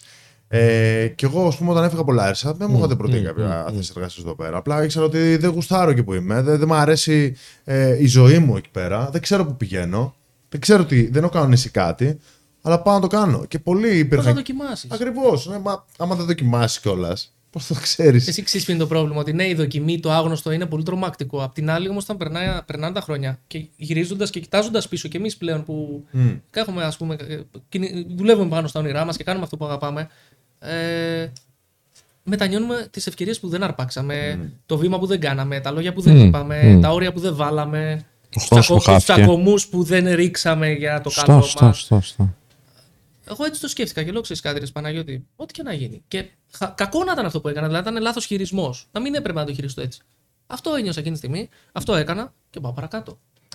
Ε, ο κύριος Δημήτρης λοιπόν και ο κάθε κύριος Δημήτρης είναι αυτό το αρχέτυπο που υπάρχει στη ζωή μας που προσπαθεί να μας σταματήσει. Είναι το, ίσως το πρώτο εμπόδιο που βρίσκουμε στον δρόμο μας. Και κάπου, δεν θυμάμαι, που το, που το είχα διαβάσει που έλεγε ότι η ζωή θα σου στείλει δυσκολίες για να τεστάρει πόσο πολύ θέλεις αυτό, αυτό που λες ότι Αυτό, θέλεις. αυτό και εμένα μου έρχεται καθένα στο μυαλό μου σε εμπόδιο. Ναι. Είναι Και δι- εμπόδιο ή είναι κατευθείαν ώρα, ξεκινάς την άλλη ζωή τώρα; Για πάμε. Ακριβώς. Και ξέρεις τι γίνεται. Όταν έχουμε όνειρα και ε, τα επικοινωνούμε, και ειδικά όταν έχουμε όνειρα τα οποία έχουν να κάνουν με άλλους ανθρώπους. Πρέπει να το προστατέψουμε, ρε φίλε. Ε, δεν μπορώ Άρα να. να μην τα επικοινωνούμε. Με Και τους ας α- το, και ας το επικοινωνείς. Αλλά πρέπει να το υπερασπιστείς. Ξέρεις κάτι. Εγώ έχω αυτό το όνειρο. Έχω αυτό το όνειρο. Θέλω να το κάνω. Γουστάρω. Το έχω δει. Έχω δει ένα όραμα. Έχω δει ένα μέλλον διαφορετικό. Πιστεύω ότι μπορώ να γίνω καλύτερος και να το διεκδικήσω. Έχω κάθε δικαίωμα. Είναι η δική μου ζωή. Δεν σου χρωστάω εσένα τίποτα. Είναι δικαίωμά μου να αποφασίσω. Άσε με να αποφασίσω. Δεν θέλω την έγκρισή σου. Ούτε την ευλογία σου. Δεν θέλω τίποτα από σένα. Μην μιλάς. Άσε με να το κάνω. Πρέπει να αποδεχτείς ότι μπορεί να έχει άλλη άποψη. Γιατί; Γιατί το όραμα δεν το έχει δει το δικό σου ο κύριος. Το έχεις δει Ακριβώς. μόνο εσύ. Ακριβώς. Οπότε το επικοινωνήσεις μέχρι έναν βαθμό. Άμα άλλος δεν μπορεί τουλάχιστον. δεν ενδιαφέρεται να μάθει αυτό που οραματίστηκες και ενδιαφέρεται για τη δική του ανάγκη. ε, Λέω να σταματάει να είναι δίκαιη η, η Ναι. επικοινωνία που έχετε. Από ένα πολύ ωραίο βιβλίο. Ο ορισμό της κόλασης είναι. Έρχεται τελευταία μέρα τη γη. Είναι γνωστό, ρε παιδί μου. Και ο... Θα μας αυτό πεις που στο τέλος, έχει- γιατί εγώ το έχω διαβάσει. Θα κάνεις spoiler. Θα κάνω. Ποιο Δεν θα βιβλίο το είναι; πες. Νομίζω Δεν λέγεται ξέρω, ε. Who Not How. Οκ. Και λέει ο άνθρωπος που έγινες συναντά τον άνθρωπο που θα μπορούσες να έχεις γίνει. Και αυτό είναι η χειρότερη Ναι, μορφή ναι, ναι. κόλασης. Να, ε, αν δεν μοιάζουν. Αν, Αν δεν μοιάζουν. έκανε. Αν Ναι, ναι. δεν άκουσες όλες αυτές τις φωνούλες που σου λέγανε τόλμησε, Μμ. κάνε το έξω Πολύ ωραίο αυτό, παραπάνω. ναι. Δεν είναι και τυχαίο άλλωστε που αυτοί που πετυχαίνουν έχουν θράσος. Πολύ ωραία. Θέλει θράσος στη ζωή. Και μιας και λέγατε για οράματα, παιδιά, εγώ είχα ένα όραμα χτες το βράδυ για μια μετοχή που θα ανέβει πάρα πολύ.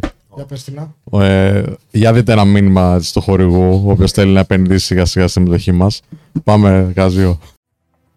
Ξέρεις πολύ καλά πόσο σημαντικό είναι για μας να επενδύουμε στον εαυτό μας καθημερινά. Και αν θέλεις να επενδύσεις με ασφάλεια, δεν υπάρχει καλύτερη πλατφόρμα από το σημερινό χορηγό μας, την Freedom 24. Θα πάρεις εντελώς δωρεάν και μία μετοχή.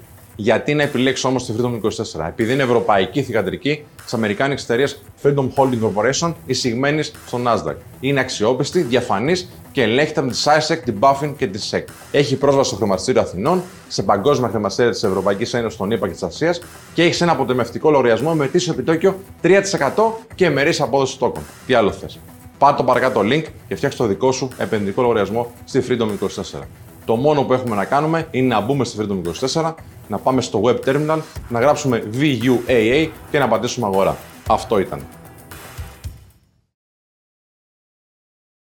Οπότε αν είναι να μπείτε σε μια διαδικασία να επενδύσετε online, η Freedom 24 είναι η πιο αξιόπιστη επενδυτική πλατφόρμα. Ακούγονται διάφορα τώρα τελευταία με ε, πλατφόρμες που σταματάνε, με τράπεζες που κλείνουν κτλ. Εδώ μιλάμε για μια παγκόσμια υπόθεση. Οι άνθρωποι είναι σε όλο τον κόσμο, έχουν τρομερούς ζήρους, είναι full safe, οπότε νομίζω ότι αν είστε σε φάση να κάνετε κάτι τέτοιο, ας πατήσετε το link από κάτω και ας ε, δοκιμάσετε με τη Freedom έστω ένα μικρό ποσό για να, ξε- να ξεκινήσετε. Λοιπόν, συζητώ για την κριτική λοιπόν. Ε, τι κριτικές έχει το βιβλίο σου, να πούμε λίγο το βιβλίο σου. Τι έχεις δει μέχρι τώρα, γιατί είναι Μόνο καλά πώς- σχόλια. μόνο καλά σχόλια. Καλά σχόλια. Και μάλιστα πάρα πολύ καλά σχόλια. Μμ. Και από ανθρώπους δύσκολους. Για πες, δηλαδή. Δηλαδή, ψυχοθεραπευτής, ο οποίος δεν, ε, δεν γουστάρει καθόλου την αυτοβελτίωση. Παναγιώτη είναι το μοναδικό ας πούμε, βιβλίο αυτοβελτίωση που διάβασα και συμφωνώ και είναι γαμάτο και είναι έτσι και είναι αλλιώς. Ε, δεν μου έχει στείλει κάποιος κάτι, δεν έχω διαβάσει. Δηλαδή, γενικά δεν το ψάχνω. Ωραία. Εγώ θα ήθελα να σε ρωτήσω το εξής. Πώς διαφέρει από άλλα βιβλία αυτοβελτίωση, Τι θεωρείς δηλαδή ότι είναι το κάτι Εξαρτάται- έξτρα για σένα; Κοίταξε να δεις. Ε, το- τα βιβλία αυτοβελτίωση μην τα βάλουμε όλα στο ίδιο κουτί. Το Συμφωνώ. κάθε ένα πραγματεύεται διαφορετικά πράγματα, η διαφορετική φιλοσοφία. Μπορώ να πω ότι το βιβλίο, το συγκεκριμένο, δεν θα πω ότι διαφέρει. Θα πω ότι είναι πολύ βοηθητικό από την άποψη ότι έχει πολλά βιώματα δικά μου. Που είμαι ένα νέο παιδί στην Ελλάδα που ξεκίνησα με μηδέν χρήματα, μηδέν γνωριμίες, μηδέν γνώσεις. Και ξεκίνησα λοιπόν από το μηδέν κάτι που πάει καλά. Και ακόμα είμαστε στην αρχή. Οπότε είναι ένα βιβλίο που είναι προσγειωμένο στην ελληνική πραγματικότητα. Τέλειο. Γιατί είναι διαφορετική εντελώς η Μμ. ελληνική πραγματικότητα. Με, το, με, την, με τον Καναδά, Ναι, με, μωρέ. το, με την Αμερική. Το τι λέει ο Ρόμπινς, ας πούμε, στην Αμερική και τα Ναι, λοιπά. Ναι, καμία ισχύει, σχέση. ισχύει. Οπότε είναι ένα, προσγεω- ένα βιβλίο πολύ προσγειωμένο στην ελληνική πραγματικότητα. Δεν είμαι άνθρωπος ο οποίος πρεσβεύει τη φιλοσοφία της θετικής σκέψης, Μμ.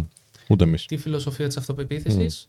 Ότι πίστεψε τον εαυτό σου και μπορείς να καταφέρεις ότι υπάρχει κτλ. Και, και μου άρεσε πάρα πολύ αυτό που είπες εσύ ε, προχθές. Το Στην κράτησα ομιλία, από την λες. ομιλία που λες, ακόμα και αν δεν πιστεύεις στον εαυτό σου όταν ξεκινάς, αν το θέλεις πολύ, θα πας. Δηλαδή το λέω και να τυχιάζω. Γιατί και εγώ Ευχαριστώ έτσι πολύ. την Παναγία. Ευχαριστώ, ευχαριστώ. Ε, ακόμα και αν, αν το θέλεις πολύ, ακόμα και αν δεν πιστεύεις στον εαυτό σου, θα βρεις τον τρόπο να το καταφέρεις και στην πορεία θα μάθεις να πιστεύεις στον εαυτό σου. Είναι Επιθυμία τελείως. είναι το νούμερο ένα τους. Επιθυμία. Από την επιθυμία ξεκινάμε. Μα, και δεν είναι κάτι μαγικό τώρα αυτό για τον κόσμο που μας ακούει έτσι. Ε, είναι ότι οι ενέργειες που θα κάνεις θα ορίζονται από αυτήν την επιθυμία. Οπότε θα πηγαίνουν προς τα εκεί. Ακριβώς. Και σιγά σιγά θα σου ανοίγονται οι δρόμοι και αυτά που κάνεις θα σου φέρουν κάποια αποτελέσματα. Θα σου έρχονται νέα εργαλεία που θα μπορείς να αξιοποιήσεις ή νέα σκαλοπατάκια που θα μπορείς να, να πας για να πας στο επόμενο και στο επόμενο και στο επόμενο. Έτσι, έτσι δουλεύει. Δεν είναι δηλαδή κάτι τρελό, μαγικό και όλα αυτά και αθετική σκέψη και πάμε προς τα εκεί. Θέλει δουλειά.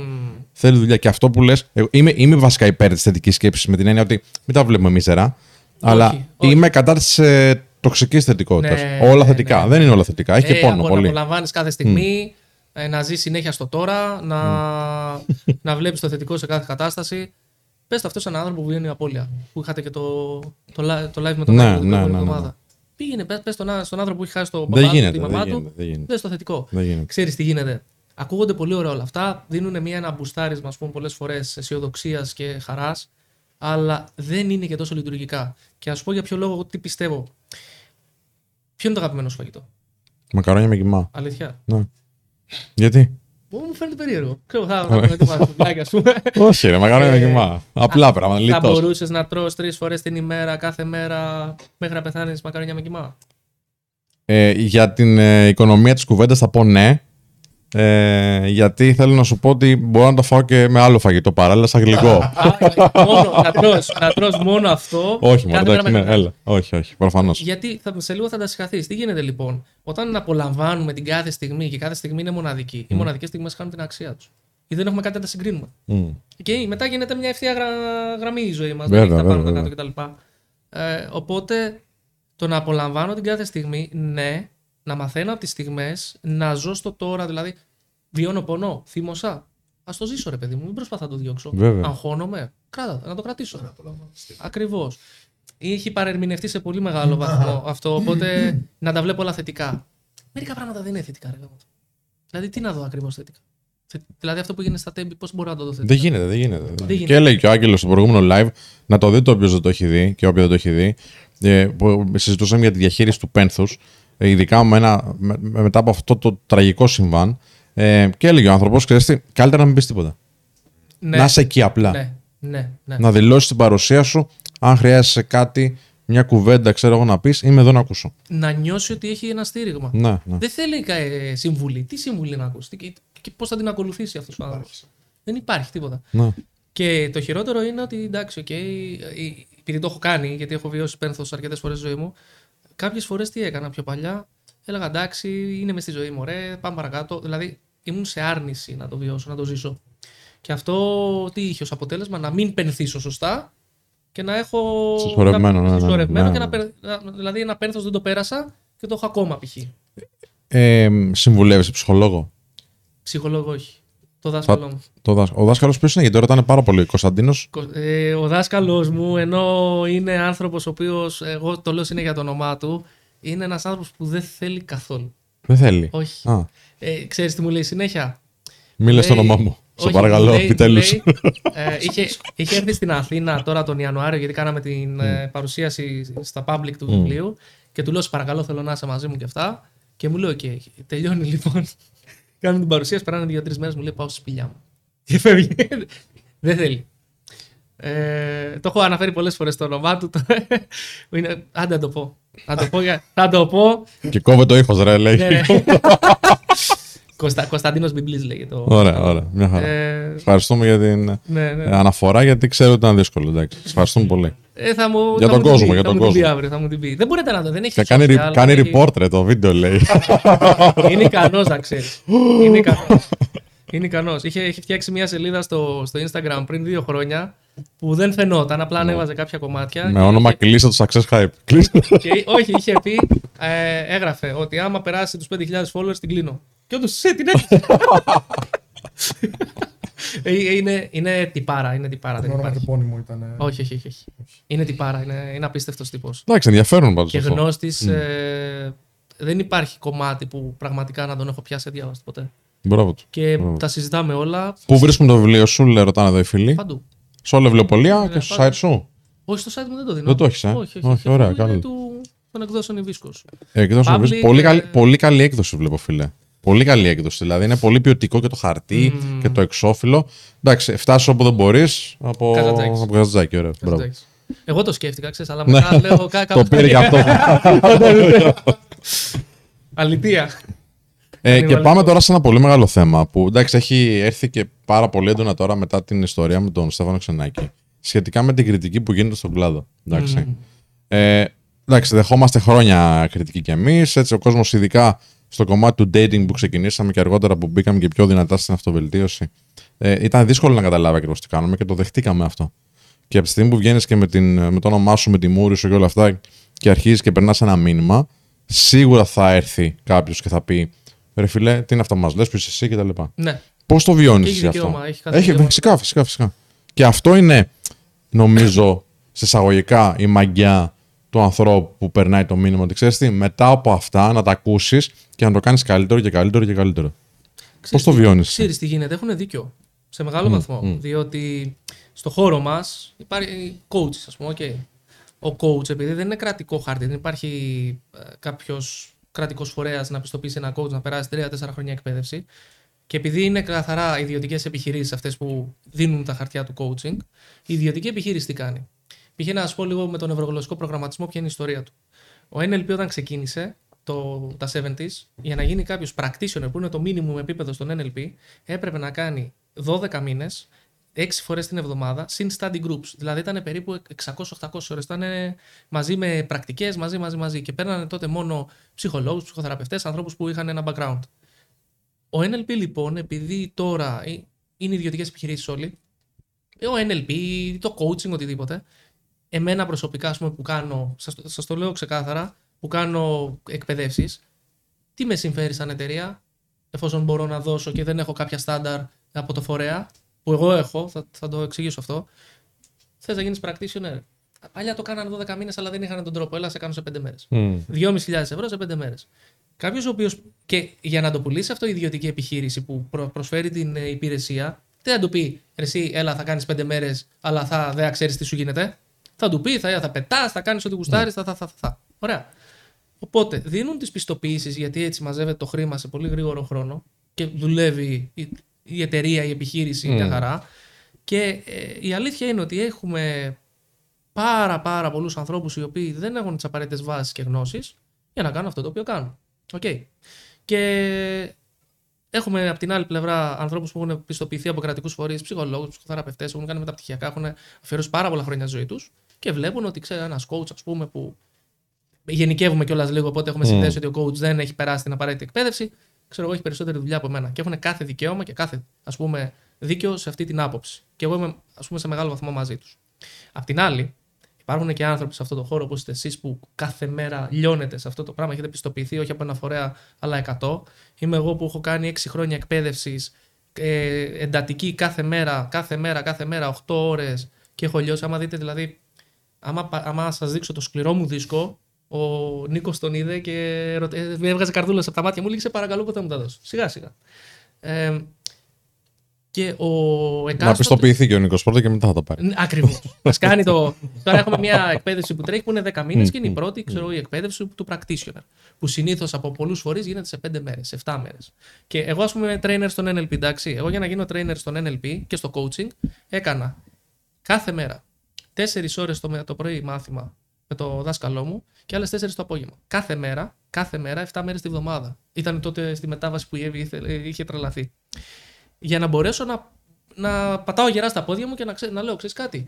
Αυτό που λέω το γνωρίζω. Είμαι καλός σε αυτό που λέω. Νιώθω άνετα να το πω. Δεν μπαίνω στα χωράφια άλλων ε, επαγγελματιών. Δεν θα μιλήσω για διαταραχή άγχους, για κρίση πανικού, για κατάθλιψη. Δεν έχω καμία σχέση Όχι, με ρε αυτά. φίλε, ακριβώς. Ναι. Το coaching είναι άλλο κομμάτι. Είναι στοχοθέτηση. Μα και είναι- συμβουλευτική γενικά δεν πάει εκεί. Ακριβώς, καμία σχέση. Τι θέλω να σου πω τώρα πάνω σε αυτό. Εσύ μου λες ότι ξέρεις τι και το, το ακούω και συμφωνώ. Ε, πολλοί ψυχολόγοι θα βγουν και θα πούνε κάποια πράγματα σχετικά με το coaching. Ε, Εμείς η δικιά μας εμπειρία είναι ότι οι ψυχολόγοι ήταν πολύ θετικοί απέναντι, με μα- απέναντι σε εμάς. Ε, ξέρεις τι έχω παρατηρήσει εγώ; Να, οι για πες. ψυχολόγοι οι οποίοι είναι πολύ φτασμένοι στον κλάδο τους, είναι υποστηρικτικοί, είναι δεκτικοί και είναι και ανοιχτοί σε αυτό που γίνεται. Μπορεί να είναι αυτό. Γιατί δεν τους φοβίζει και η επιτυχία Δεν, τους. μπράβο. Ένας άνθρωπος όμως ο οποίος τώρα π.χ. βγαίνει από το πανεπιστήμιο ή τώρα κάνει μεταπτυχιακό και δεν έχει δουλειά. Είναι, είναι κάπως. Δηλαδή, βάλτε λίγο τον εαυτό σας στη θέση του. Λέει: Έχω περάσει 8 χρόνια εκπαίδευσης, ας πούμε. Έχω λιώσει το διάβασμα, έχω κάνει εξετάσεις και ο Σπύρος, ο Παναγιώτης, ο Ανέσης, ο Θέμης έχουν περισσότερη δουλειά από μένα. Δεν τους κατηγορώ. Έχουμε άλλη δουλειά άλλο όμως. πράγμα. Ναι, Ακριβώς. είναι άλλο πράγμα. Ακριβώς. Είναι άλλη δουλειά. Εδώ λοιπόν θέμε και εμείς σε αυτό το κομμάτι. Και λέω εμείς, όχι. Ναι, ναι, ναι, η αγορά μας. Ναι, ναι. η αγορά μας που μπλεκόμαστε στα πόδια των ψυχολόγων Μα και των ναι, ψυχοθεραπευτών. έτσι. Δηλαδή, τι δουλειά έχει ο coach να λέει σε ένα παιδιά μην παίρνετε χάπια. Τι δουλειά έχει ο Ποιος το είπε coach. αυτό; Έχω ακούσει πολλούς. Τώρα δεν θα. Δεν έχω, δεν έχω. Δεν αρχίζω να ακούσει. κάνω Ε, name ε, dropping. Δεν διαφωνώ, δεν διαφωνώ. Ε, δεν θα. Δεν έχει δουλειά ο coach να αρχίζει να μιλάει για ντοπαμίνες, για ιστορίες, για τέτοια. Δεν έχει δουλειά. Που είναι δουλειά του νευροψυχολόγου και Σωστά, του σωστά, ψυχιάτρου και του σωστά, νευροεπιστήμονα. Δεν έχει δουλειά ο coach να μιλάει για κατάθλιψη. Μμ. Οκ, Εννοώ δε, τα όρια, έτσι. Οπότε, ε, έχει γενικευτεί κατά κάποιο τρόπο το ποια είναι η ποιότητα παροχής υπηρεσιών ενός coach και έχει γενικευτεί από πολλέ... συνήθως κρατάνε τα κακά. Εντάξει, ρε, Ο κόσμος. ξέρεις, ίσως επειδή έχει γίνει τα τελευταία 2, 3, 4, 5 Έχει γίνει χρόνια. τεράστιο μπαμ. Είναι μπαμ, ναι. Είναι έχει τεράστιο γίνει, μπαμ. είναι Είναι μόδα μόδα. και σου λέει: Ξέρεις τι, μου αρέσει να βοηθάω ανθρώπους. Κάτσε να πάρω μια πιστοποίηση από το τάδε εξάμεινο ε, ίδρυμα και θα είμαι καλά. Δεν θα είσαι καλά αρχικά. Όχι. Εντάξει. Όχι. Και Θέλει επίση πολύ μεγάλη πήγαινε να μιλήσει με κανέναν άνθρωπο ο οποίος έχει αναλάβει εκατοντάδες ανθρώπους να δεις πόσο δύσκολο είναι και τι κουβαλάς μέσα σου και πόσο διαχείριση θέλει μετά. Εντάξει. Ο, ο Νίκος Ναι. εδώ θα στο Ναι. πει είναι... Ναι, μα ναι, έτσι είναι, ρε. ξέρεις Μα, τι μα εμείς γίνεται. βλέπουμε ψυχολόγους για να διαχειριστούμε αυτό που ακούμε εδώ. Τι λες τώρα; Τι λες τώρα; Δηλαδή, και από τη μία λοιπόν που λες ο κλάδος δέχεται μια σφο- ε, α- αρκετά μεγάλη κριτική δικαίως σε έναν βαθμό. Μμ. Απ' την άλλη υπάρχουν άνθρωποι οι οποίοι όλη μέρα κάνουν αυτή τη δουλειά, δεν ξεπερνάνε τα όρια του επαγγελματός τους. Όχι. Και είναι χρήσιμη. Είναι πάρα πολύ χρήσιμη και στην τελική, αν δημιουργηθεί ένα κρατικό πτυχίο για να είμαστε πιο ας πούμε κα, ε, καθα, εδρεωμένοι, πώς να το πω, Ναι. θα πάμε να το κάνουμε. Και να σου πω κάτι, ποιος θα διδάξει, κύριε φίλε; Εμείς θα διδάξουμε. Που είμαστε της αγοράς, που είμαστε τόσα Ε, Εκεί δεν θα χρόνια. διδάξεις. Εκεί, γιατί, Γιατί; άμα δεν έχεις διδακτορικό, δεν μπορείς να διδάξεις. Ε, εντάξει, αν υπάρχει Εγώ- τώρα κάποιο πανεπιστήμιο, μου λες έτσι. Ναι, προφανώς. Εγώ που έκανα το που μίλησα αυτό που σου είπα για τον NLP με το πανεπιστήμιο, μου λέει ο, ο δάσκαλος μετά, ε, έχεις διδακτορικό, δεν έχεις; Του λέω όχι. Του λέω αφού δεν, δεν έχω, δεν. ε, Μου κάνει. Α, μου λέει τότε πώς θα διδάξεις; Πρέπει μου λέει να ξεκινήσεις να, πα- να κάνεις το διδακτορικό σου για να μπορείς να διδάξεις σε πανεπιστήμιο. Του λέω, κοίταξε να δεις. Ακούγεται πολύ ωραία ιδέα. Τρελαίνομαι να διδάξω σε πανεπιστήμιο, να βάλουμε τον NLP σε πανεπιστήμιο κτλ. Αλλά το να σταματήσω το success hype ή να, αφιε- ε, να Ναι. Για να κάνει αφήσω τέσσερα πίσω. χρόνια δοκτοράδο. για να κάνω ντοκτορά ή οτιδήποτε δεν το κάνω. Του λέω είναι θέμα προτεραιοτήτων, είναι θέμα χρόνου. Φυσικά, φυσικά. Μα εύχομαι να βρεθεί κάποιος άλλος να το κάνει. Ας πούμε. Ξέρεις τι, μπαίνεις όμως στα πανεπιστήμια με άλλον τρόπο ε, και εμείς και εσύ φαντάζομαι ότι κάνεις κάποια σεμινάρια, έτσι, μιλάς, κάνεις διαλέξεις. Ε, εμείς έχουμε κάνει, δεν ξέρω αν έχει. Συνέχεια, συνέχεια. συνέχεια έτσι. Οπότε περνάει κάπως. Πάντως, εγώ αυτό που παρατηρώ είναι ότι τελευταία ακριβώς επειδή έχει γίνει της μόδας, δεν είναι τόσο οι ψυχολόγοι που μας πάνε κόντρα. Γιατί εμείς έχουμε και ψυχολόγους εδώ, έχουμε τέσσερις ανθρώπους που είναι. Καλά, η δουλειά που έχετε κάνει εδώ πέρα είναι Ευχαριστούμε. απερίγραπτη. Ευχαριστούμε. Το συζητάμε. Οπότε είναι μια δομή και πολλοί άλλοι άνθρωποι ε, δουλεύουν με αυτόν τον τρόπο. Δηλαδή έχουν, έχουν διάφορες ειδικότητες μέσα στη δομή τους. Οπότε η ψυχική υγεία δηλαδή και η αυτοβελτίωση είναι σε μια αγαστή συνεργασία κατά την άποψή μου. Βγαίνουν άσχετοι δημοσιογράφοι, άσχετοι άνθρωποι να σχολιάσουν κάτι το οποίο δεν το έχουν δει εις βάθος. Δεν έχουν κάνει ένα μάθημα, δεν έχουν κάνει ένα σεμινάριο, δεν έχουν έρθει σε ένα event σου. Ακριβώς. Εντάξει, και θα κρίνουν. Κρίνοντας από τι όμως; Τι είναι αυτό που νομίζω ότι τους, τους χτυπάει το καμπανάκι και σου; Λέει κάτσε να πω στον Παναγιώτη, στον Σπύρο, δεν ξέρω στον Ανέστη, Μια στον Θέμη. γενίκευση είναι. Εσύ. Ναι. Είναι μια γενίκευση. Εντάξει. Δεν μπορώ να κρίνω έναν άνθρωπο αν δεν ξέρω ποιος πραγματικά είναι και τι, πα- τι κάνει. Μμ. Αλλά τι λέω, κουτάκι. coach, είσαι coach, έλα σε αυτό το κουτάκι. Γιατί μου είναι δύσκολο για τον κάθε coach να έχω διαφορετική άποψη. Άρα τι λέω, coach, έλα και εσύ εδώ μέσα. Μμ. Ψυχολόγοι, έλα και εσύ εδώ Μμ. μέσα. Γενικεύω λοιπόν, είναι μια υπεργενίκευση. Είναι όπως ένας άνθρωπος λέει, ένας άντρας, οι γυναίκες είναι πονηρές. Τι κάνει, Μάλιστα, η μάλιστα. γυναίκα μέσα στο κουτάκι. Αυτό πονηρές. ακριβώς λέει. Πονηρές είναι. λέει. Ναι, Άλλο όμως. θέλω, δεν, δεν θέλω να το. Είναι άλλο το να το λέει ένας άντρας και είναι άλλο το να το λέει κάποιος που επηρεάζει κόσμο, που το, θα τον ακούσουν περισσότεροι. Είναι άλλο το να το πει κάποιος που είναι. Οκ, θα το πει σε μια παρέα. Και είναι άλλο κάποιος που θα βγει σε κάποια social media. που θα Ναι. του δίνουν κάποιοι χιλιάδες. Εκεί πρέπει Ή να. και τι να- βήμα έχει παίζει ρόλο. Ακριβώς. Δηλαδή, να, να σου πω ένα παράδειγμα, Παναγιώτη, έγινε πρόσφατα. Τώρα το χειρίστηκε ο Ανέσης πολύ καλά με τον δικηγόρο μας. Βγαίνει ένας δημοσιογράφος μιας πολύ γνωστής εφημερίδας, γνωστός δημοσιογράφος του χώρου. Εγώ τον ήξερα, τον έμαθα βάσει αυτού. Βλέπει ένα ε, σκετσάκι που είχαμε βάλει στο, στο ίντερνετ σαν σε μια, διαφήμιση, σε μια διαφήμιση, που είναι μια κοπέλα και περνάει και είναι ο συνεργάτης μας ηθοποιός εκείνη, σε εκείνη τη φάση.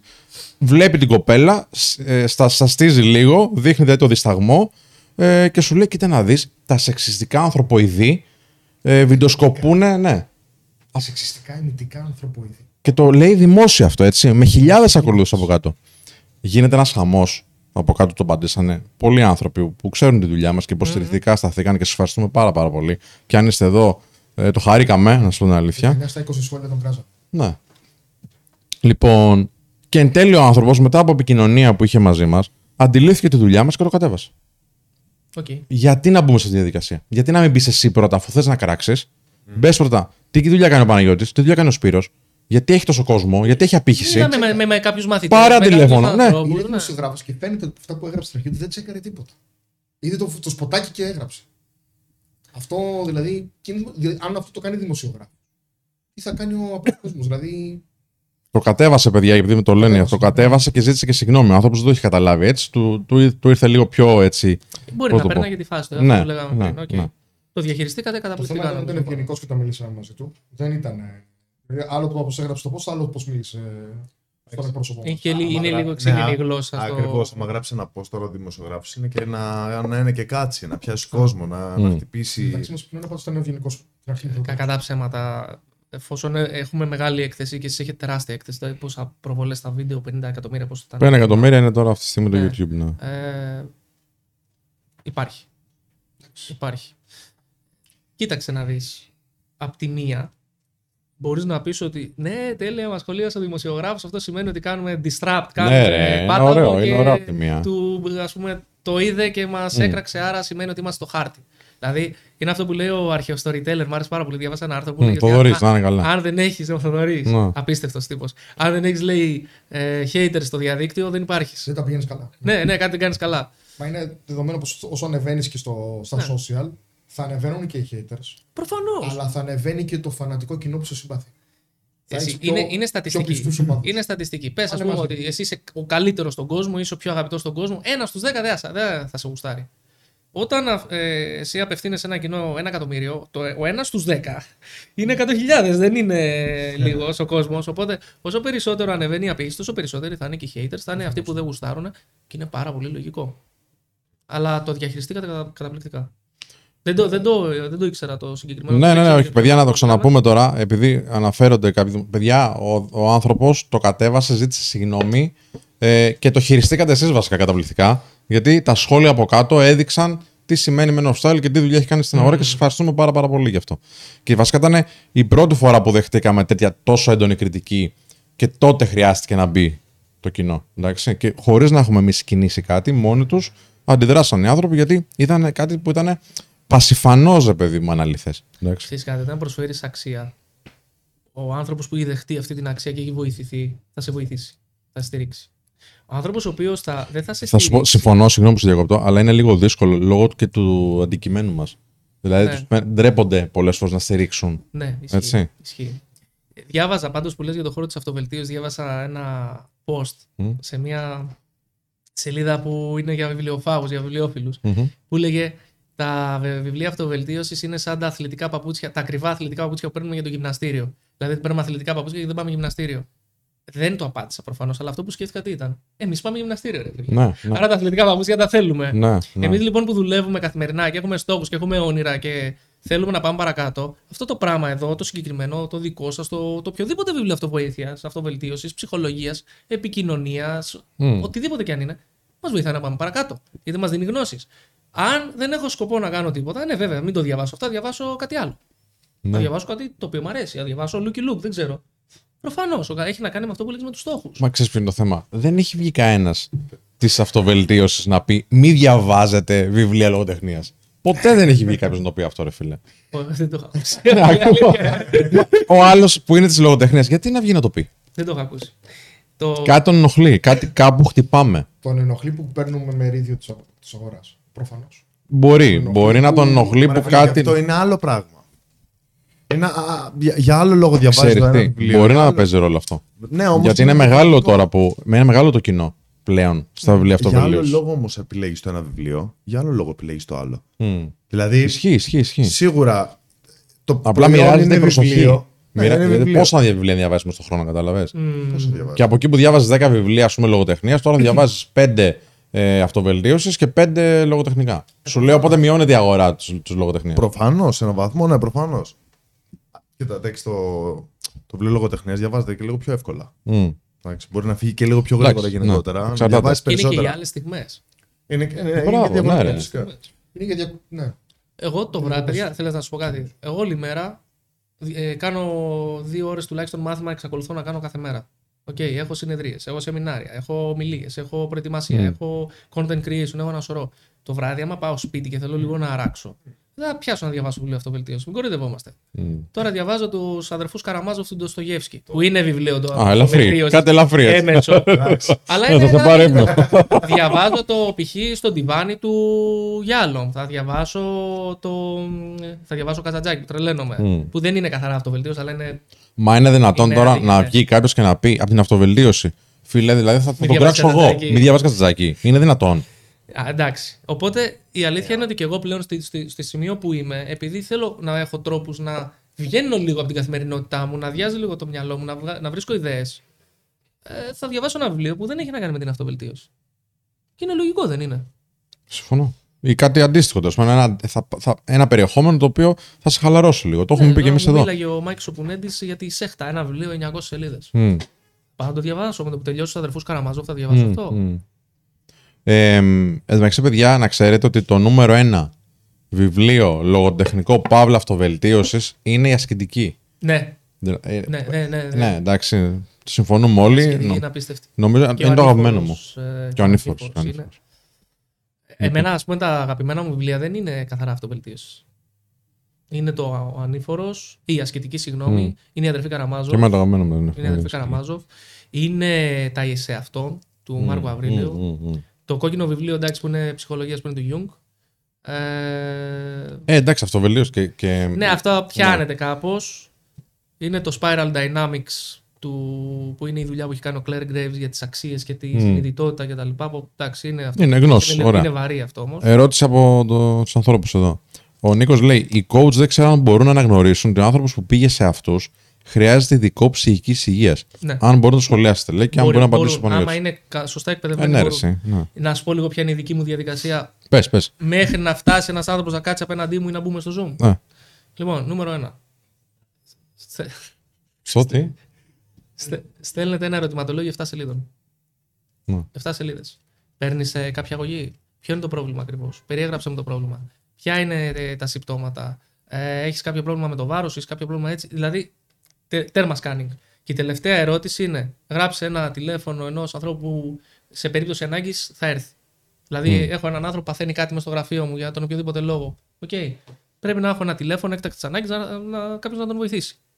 Ε, αφού συμπληρωθεί αυτό το ερωτηματολόγιο και μελετηθεί προσεκτικά, και δω ότι δεν υπάρχει κρίση πανικού, δεν υπάρχει ξέρω εγώ, διαγνωσμένη κατάθλιψη, δεν υπάρχει ε, φαρα... πώς το λένε, Αντικρουόμενη φαρμακευτική θεραπεία. αδικία, οτιδήποτε, ναι. Κάνουμε μια κλήση, κάνουμε μια κλήση με την ομάδα. 15-20 λεπτά. Μιλάνε λίγο παραπάνω. Και μετά, αφού περάσει αυτά τα δύο φίλτρα, θα έρθει και σε μένα να κάνουμε άλλη μία κλίση, να δω τι γίνεται, για να δούμε αν είναι να δουλέψουμε μαζί ή αν θα το συστήσω κάπου αλλού. Πέντε, ένα στα δύο, ας πούμε, μην σας πω και περισσότερα, συστήνω ψυχοθεραπεία. Αυτό που θέλεις δεν είναι δική, δικό μου Μπράβο, κομμάτι. συμφωνώ. Κάνε ψυχοθεραπεία. Με πήρε μια κοπέλα προχθές τηλέφωνο, μου λέει: Έχω παρετήθηκα, δεν ε, ξέρω τι να κάνω. Δεν νιώθω έχω καλά, σχέση, ναι. Δεν νιώθω καλά. Τη λέω: να σου συστήσω έναν άνθρωπο που ξέρω ότι είναι τη σύστησα στον Άγγελο του Λεβέντη. Μμ. Τι λέω, το coaching δεν είναι αυτό. Η δουλειά του coaching είναι υπάρχει ένας στόχος. Θες να πας στο Β, έλα να δούμε που βρίσκεσαι, να σε βοηθήσω να πάμε. Να δούμε ε, ποιες είναι οι, δυνα- ποια είναι τα δυνατά σου σημεία, ποια είναι τα δυνατά σου σημεία, τι δεξιότητες χρειάζεται να αναπτύξεις, ποιες έχεις ήδη, ε, πόσες ευκαιρίες υπάρχουν γύρω σου, τέτοια πράγματα. Δεν θα πάμε σε σημείο να δουλεύουμε με την, ε, πώς να το πω, Μμ. με τα υπαρξιακά, να ζω, να μη ζω κτλ. Σε καμία περίπτωση. Αντίστοιχα και εμείς περνάει από κάποιο φίλτρο. Και τους ψυχολόγους εδώ πέρα. που- Θα σου πω. Δηλαδή, Ε, Πολύ γρήγορα, έτσι για να μην κουράζουμε τον κόσμο. Θα γίνει μια πρώτη κλίση. Θα τον φέρουμε να κάνουμε ένα ραντεβού από κοντά. Να δούμε κάποια πράγματα, να κάνουμε κάποιες ερωτήσεις πολύ συγκεκριμένες με τους ανθρώπους εδώ, real time. Αν δεν μπορεί να έρθει εδώ, προφανώς θα το κάνουμε μέσω Zoom. Και αν όντως θέλει ψυχοθεραπεία, θα τους ζητήσουμε ψυχολόγο που έχουμε Ναι, στην ναι, ομάδα ναι, μας. ναι, ναι, ναι, ναι. Ε, Εσείς που έχετε στην ομάδα είναι ακόμα πιο, Ναι, πιο ναι. εύκολο. Εγώ κάποιους ανθρώπους που συνεργάζομαι ε, έχουμε καλή σχέση και λέω. Ναι, κάπως έτσι Ναι. ξεκινήσαμε κι εμείς. Ναι, ναι, ναι, Κάπως ναι. έτσι. Και αντίστοιχα, οι ψυχολόγοι στέλνουν σε εμάς ανθρώπους που Πάρα- δεν θέλουν ένα ναι. ψυχολόγο. Πολλές φορές. Έτσι, προ- Γιατί πολλοί νομίζουν ότι ξέρετε, α, ντρέπομαι να μιλήσω με μια γυναίκα, ας πούμε. Ή ντρέπομαι να εκφράσω μια ανάγκη μου στη σχέση. Ε, κάτι φταίει με με εμένα, ξέρω εγώ. Έχω μεγάλο πρόβλημα, πρέπει να πάω στο ψυχολόγο. Ναι. Που δεν είναι απαραίτητα αυτό. Έτσι. Όχι, μπορεί απλά να μην έχεις μάθει να το κάνεις και να πρέπει να μάθεις Ναι. να το κάνεις. Μα και οι ψυχολόγοι- ο ψυχολόγος που σέβεται τον εαυτό του, κάποια στιγμή θα σου πει: Φίλε, οκ, μέχρι τώρα είσαι οκ, δεν με χρειάζεσαι κάποιο άλλο. Αν θες ένα μέντορα, θες κάτι άλλο, ή αν θες να κάνουμε μια, ε, πώς το λένε, μια συντήρηση μια φορά στο τόσο. Έτσι, δεν θα κάνετε τώρα κάθε, κάθε εβδομάδα συνεδρίες Σπύρο, για ξέρεις πάντα. κάτι, ε, όλα τα προβλήματα έχουν δύο διαστάσεις. Έχουν τη θεραπευτική διάσταση και την εκπαιδευτική διάσταση. Μμ. Το coaching είναι στην εκπαιδευτική διάσταση. Άμα χρειάζεται θεραπεία, δεν έχει καμία δουλειά ο coach να το αναλάβει. Μμ. Εννοείται ότι σε μικρά ποσοστά υπάρχουν και τα δύο και στις δύο περιπτώσεις. Δηλαδή και στην ψυχοθεραπεία θα υπάρξει εκπαίδευση. Φυσικά. Ε, θα φυσικά, μάθουν φυσικά. στον άνθρωπο πώς να διαχειρίζεται Ναι, κάποια, εσύ. κάποιες Ναι. κα- καταστάσεις στην καθημερινότητά του κτλ. Και εμείς με το κομμάτι του mindset, με το κομμάτι το πάμε παρακάτω, θα θεραπευτούν αυτόματα κάποια κομμάτια. Αλλά όταν είναι ξεκάθαρο ότι χρειάζεται ένας άνθρωπος θεραπεία, δεν έχουμε καμία δουλειά να τον ακουμπήσουμε. Καμία δουλειά. Λέει ο Ιβάνοφ, υπάρχουν πολλοί life coach χωρίς πιστοποίηση και πώς μπορούμε να τους καταλάβουμε. Και εννοεί ανθρώπους οι οποίοι δεν κάνουν καλή δουλειά. Έλατε. Λοιπόν, να πω εγώ ένα, δύο, τρία πολύ γρήγορα. Ε, και μου λες και εσύ, Παναγιώτη, μας λες και εσύ την άποψή σου. Ε, πρώτα απ' όλα, παιδιά, πρέπει να δείτε αυτοί οι άνθρωποι τι track record έχουν, δηλαδή τι ιστορικότητα έχουν. δηλαδή, ναι, μπορείς να δεις τις εκπαιδεύσεις του, μπορείς να δεις τα πτυχία τους, μπορείς να δεις τις πιστοποιήσει του, μπορείς να δεις τα πάντα. Αλλά δες και τι έχουν κάνει και πόσα χρόνια κάνουν όλο αυτό. Δηλαδή, αν κάποιος τώρα, τώρα ξύπνησε και είπε τώρα θα είμαι coach, δες τι έχει κάνει πίσω. Αν μπορείς με κάποιο τρόπο. Εντάξει, ένα αυτό. Δύο. Είναι δύσκολο να πεις ότι έχω έναν coach ο οποίος είναι 20 χρονών και θα μου δείξει κάπως κάποια πράγματα στη ζωή. Εντάξει. Εκτός αν έχει πετύχει, και αυτό είναι το τρίτο κομμάτι, αυτό που θες να πετύχεις εσύ. Ο 20χρονο δηλαδή personal trainer, που ξέρω εγώ έχει κυλέγους και εγώ δεν έχω, και ξέρει πώς να το κάνει, και έχει κάνει κι άλλον έναν, εγώ θα τον εμπιστευτώ. Εντάξει. Τον 20χρονο billionaire που δεν είναι billionaire και μου λέει, ναι, και μου λέει έλα να βγάλουμε λεφτά, ας πούμε, και δεν έχει κάνει ούτε μια επιχείρηση στη ζωή του, ε, μάλλον θα το ξανασκεφτώ για να πάω. Εντάξει. Αυτά τα τρία πραγματάκια. Κοιτάμε λίγο τη συνέπεια σε αυτό που λες. Είναι πολύ πάρα πολύ ωραίο αυτό που είπες. Ε, κοιτάμε λίγο τη συνέπεια, δηλαδή αυτό το οποίο θέλουμε να προσφέρουμε ως υπηρεσία να το έχουμε εμείς οι ίδιοι. Ε, ο, Ρίτσα, ο Ρίτσαρτ Μπάντλερ, αυτός, ένας εκ των συνειδητών του νευρογλωσσικού προγραμματισμού, αυτό που είπε και η, η κυρία Μαριακάκη στο, στην ομιλία της. Εκπληκτική. Ναι. Εκπληκτική αγνή. Άσε. Ε, η οποία έχει εκπαίδευση νευρογλωσσικού προγραμματισμού Ναι, σε ναι, πολύ ναι. ψηλό βαθμό κιόλας. Ψυχολόγος, η οποία δεν μας κράζει. Μα έχει, έχει, έχει ζήσει Ναι, τον NLP ναι, σε- ναι, στα ναι. καλά του και ξέρει και το coaching. Λοιπόν, οπότε, τι είπε η κυρία Μαριακάκη, κάτι το οποίο το, λέ- το λέει ο Μπάντλερ, λέει ότι δεν μπορείς να πεις σε έναν άνθρωπο να πάει εκεί αν δεν είσαι πρόταση. Μμ. Δηλαδή, στο, δεν λες, βλέπει, εμπνέεται και έρχεται. Δηλαδή, μεταδίδουμε ενέργεια, μεταδίδουμε πολλά. Εμείς λοιπόν στα προγράμματα που κάνουμε, λέμε πάρα πολλές φορές στα παιδιά που είναι μέσα στα προγράμματα ότι αν θέλετε να βρείτε ένα νη, γιατί είναι πολύ σημαντικό να βρει ένα νη ο coach για να έχει περισσότερη δουλειά και να είναι εξειδικευμένος σε κάτι, να βρείτε κάτι με το οποίο είστε καλοί. Δηλαδή, αν εγώ έχω τρία διαζύγια, έχω τσακώνομαι κάθε μέρα με, τη, ξέρω, εγώ, με, τη, με mm. συντρόφους και τις αλλάζω έτσι, δεν θα πάω να κάνω συμβουλευτική γάμο. Αν δεν έχω. πέντε- Διαζυγίου μπορείς να κάνεις. ναι. αν, αν δεν έχω 5 ευρώ στην τράπεζα, δεν θα λέω παιδιά, αλλά να σας μάθω πώς να βγάλετε λεφτά. Που γίνεται. Και αφήνω το αμάξι μου τρία στενά παρακάτω για να μην φαίνεται, ας πούμε. Και, και φαίνεται ότι δεν έχω ακριβώς. Αστεία, αστεία πράγματα. Ε, εντάξει. οπότε, γιατί, εδώ υπάρχουν πολλά. Γιατί κάποιος μπορεί να πει ρε παιδί μου ότι okay, και ένας προπο... ο Μουρίνιο, ας πούμε, δεν έπαιζε μπάλα. Ή κάποιος προπονητής μπάσκετ δεν είναι απαραίτητα καλός μπασκετμπολίστας. Το πρόβλημα εδώ όμως είναι το εξής. Αν εγώ ε, δεν τα πάω καλά με τις σχέσεις μου, θα κάνω προβολές στον άλλον άνθρωπο που έχει έρθει να φτιάξει τη σχέση του. Ναι, ναι, ναι. Και όλες, όλες τους δικούς μου περιορισμούς, τις δικές μου περιοριστικές πεπιθήσεις, εισαγωγικά με τις πεπιθήσεις, ε, θα τις προβάλλω στον άλλον άνθρωπο. Βέβαια, βέβαια. Και αντί να τον ε, βοηθήσω, θα του κάνω κακό. Γιατί, γιατί αυτό που λέει, επειδή εγώ δεν το έχω δουλεμένο μέσα μου, θα χτυπάει ένα ευαίσθητο σημείο και αντί να είμαι εκεί α, ως αρρωγός για την αλλαγή, τι θα κάνω, θα πάω να πω, Ω, αυτό που λες, όχι, όχι, και θα αρχίσω να εκφέρω άποψη. Μάλιστα. Η δουλειά του coach δεν είναι να εκφέρει άποψη. Πολλές φορές. Εκτός και αν του ζητηθεί, και αυτό θα πρέπει να γίνεται πάρα πολύ προσεκτικά. Πολύ σωστό. Η Πολύ δουλειά του coach, η, η, κλασική, η βασική, βασική, βασική δουλειά του coach είναι να εκθέτει τον πελάτη στην επικοινωνία του. Δηλαδή, αυτό το οποίο λέει, να το σκέφτεται και να το σκέφτεται και να το σκέφτεται. Ξανά και ξανά και ξανά για να βρίσκει μόνος του τη λύση. Δηλαδή, να υπάρχει ένα εσωτερικό feedback. Απ' την άλλη, συμβουλευτική, που είναι και δικό μας κομμάτι, να πούμε γιατί είναι η διαφορά μεταξύ του coaching είναι και πολύ τη σημαντική συμβουλευτική. η διαφορά. Ναι, έτσι. Είναι να, να του λέει και περίπου, ακρι... όχι περίπου, ακριβώς τι να κάνει μερικές φορές. Λόγω εμπειρίας γνώσεων, λόγω επιστήμης. Κάνε αυτό. Εξειδικευμένη γνώση. Ναι, ναι, Εδώ φυσικά, έρχεται η διαφορά. φυσικά, φυσικά. Ο, ο σύμβουλος. Που είναι και δύσκολο, έτσι. Δεν είναι εύκολο. Έχει ευθύνη, παιδιά αυτό. Α, μπράβο. Ο σύμβουλος τυπικά, προσέξτε να δείτε λίγο το, το κομμάτι με το. Το πρόβλημα ποιο είναι με τη συμβουλευτική. Ο σύμβουλος, η διαφορά από τον coach ποια είναι, ότι ο σύμβουλος έχει εξειδικευμένη γνώση σε ένα κομμάτι. Πάει να προσφέρει αυτή την πολύ εξειδικευμένη γνώση και παίρνει και την ευθύνη. Δηλαδή, αν εγώ φωνάξω ένα σύμβουλο επιχειρήσεων στην εταιρεία μου και μου πει Παναγιώτη, κάνε αυτό και δεν πετύχει, έχει μερίδιο ευθύνης. Ο coach δεν έχει μερίδιο ευθύνης. Και το πρόβλημα με τις συμβουλές, όταν δίνουμε μια συμβουλή, είναι το εξής. Είναι η εξής βασικά. Ο κόσμος καταρχάς δεν μπορεί να ακολουθήσει συμβουλές γιατί δεν έχει το προσωπικό μας βίωμα. Οπότε εμείς πάμε να του μεταφέρουμε ένα βίωμα το οποίο εκείνος δεν έχει, δεν μπορεί να το καταλάβει. Μμμ. Ξεκινάμε από τα βασικά. Το δεύτερο είναι, δίνω εγώ μια συμβουλή στον Νίκο και του λέω: Νίκο, πήγαινε κάνε αυτό. Και το κάνει ο Νίκος και πετυχαίνει. Πάνε όλα τέλεια. Ήταν η καλύτερη συμβουλή που έχει ακούσει. Ποιος παίρνει τα εύσημα για την επιτυχία; Ναι, βέβαια. Εγώ που του έδωσα τη Έτσι. συμβουλή ή ο Νίκος που την εφάρμοσε. Απ' την αντίπερα, του δίνω μια συμβουλή και πάει κατά διάολο η συμβουλή. Ποιος έχει την ευθύνη, εγώ ή ο Νίκος. Οπότε μπλέκονται πάρα πολύ οι ρόλοι σε αυτή την περίπτωση και αντί να κάνουμε καλό στον άνθρωπο, του κάνουμε κακό. Γιατί τον ευνουχίζουμε. Ναι, ρε, Η ναι. δουλειά δεν είναι να, τον, να του δίνουμε φαγητό έτοιμο. Η δουλειά είναι να τον μάθουμε να, μμ. να, να πιάνει φαγητό. Για να μπορεί να ζήσει χωρίς εμάς. Οπότε την ώρα, να το πάμε και λίγο πιο πρακτικά. Δηλαδή Ναι. την ώρα που, ας πούμε, στο κομμάτι του, του φλερτ, εντάξει, Οκ. των σχέσεων. Λοιπόν, θα μπει, ο coach θα πει, τι θα ήθελες να κάνεις; Θα το σκεφτεί ο θεραπευόμενος. Θα ήθελε να κάνω αυτό. Τι σε εμποδίζει, ας πούμε; Θα πάει κάπως έτσι η κουβέντα. Ενώ ο σύμβουλος θα πει, επειδή έχουμε κάνει χιλιάδες προσεγγίσεις, κάνε αυτό γιατί ξέρουμε ότι δουλεύει. Ή κατά 99% θα δουλέψει αυτό. Αφού έρχεται ο μαθητής και λέει: Παιδιά, θέλω να μάθω αυτό. Κάνετε. Μμμ.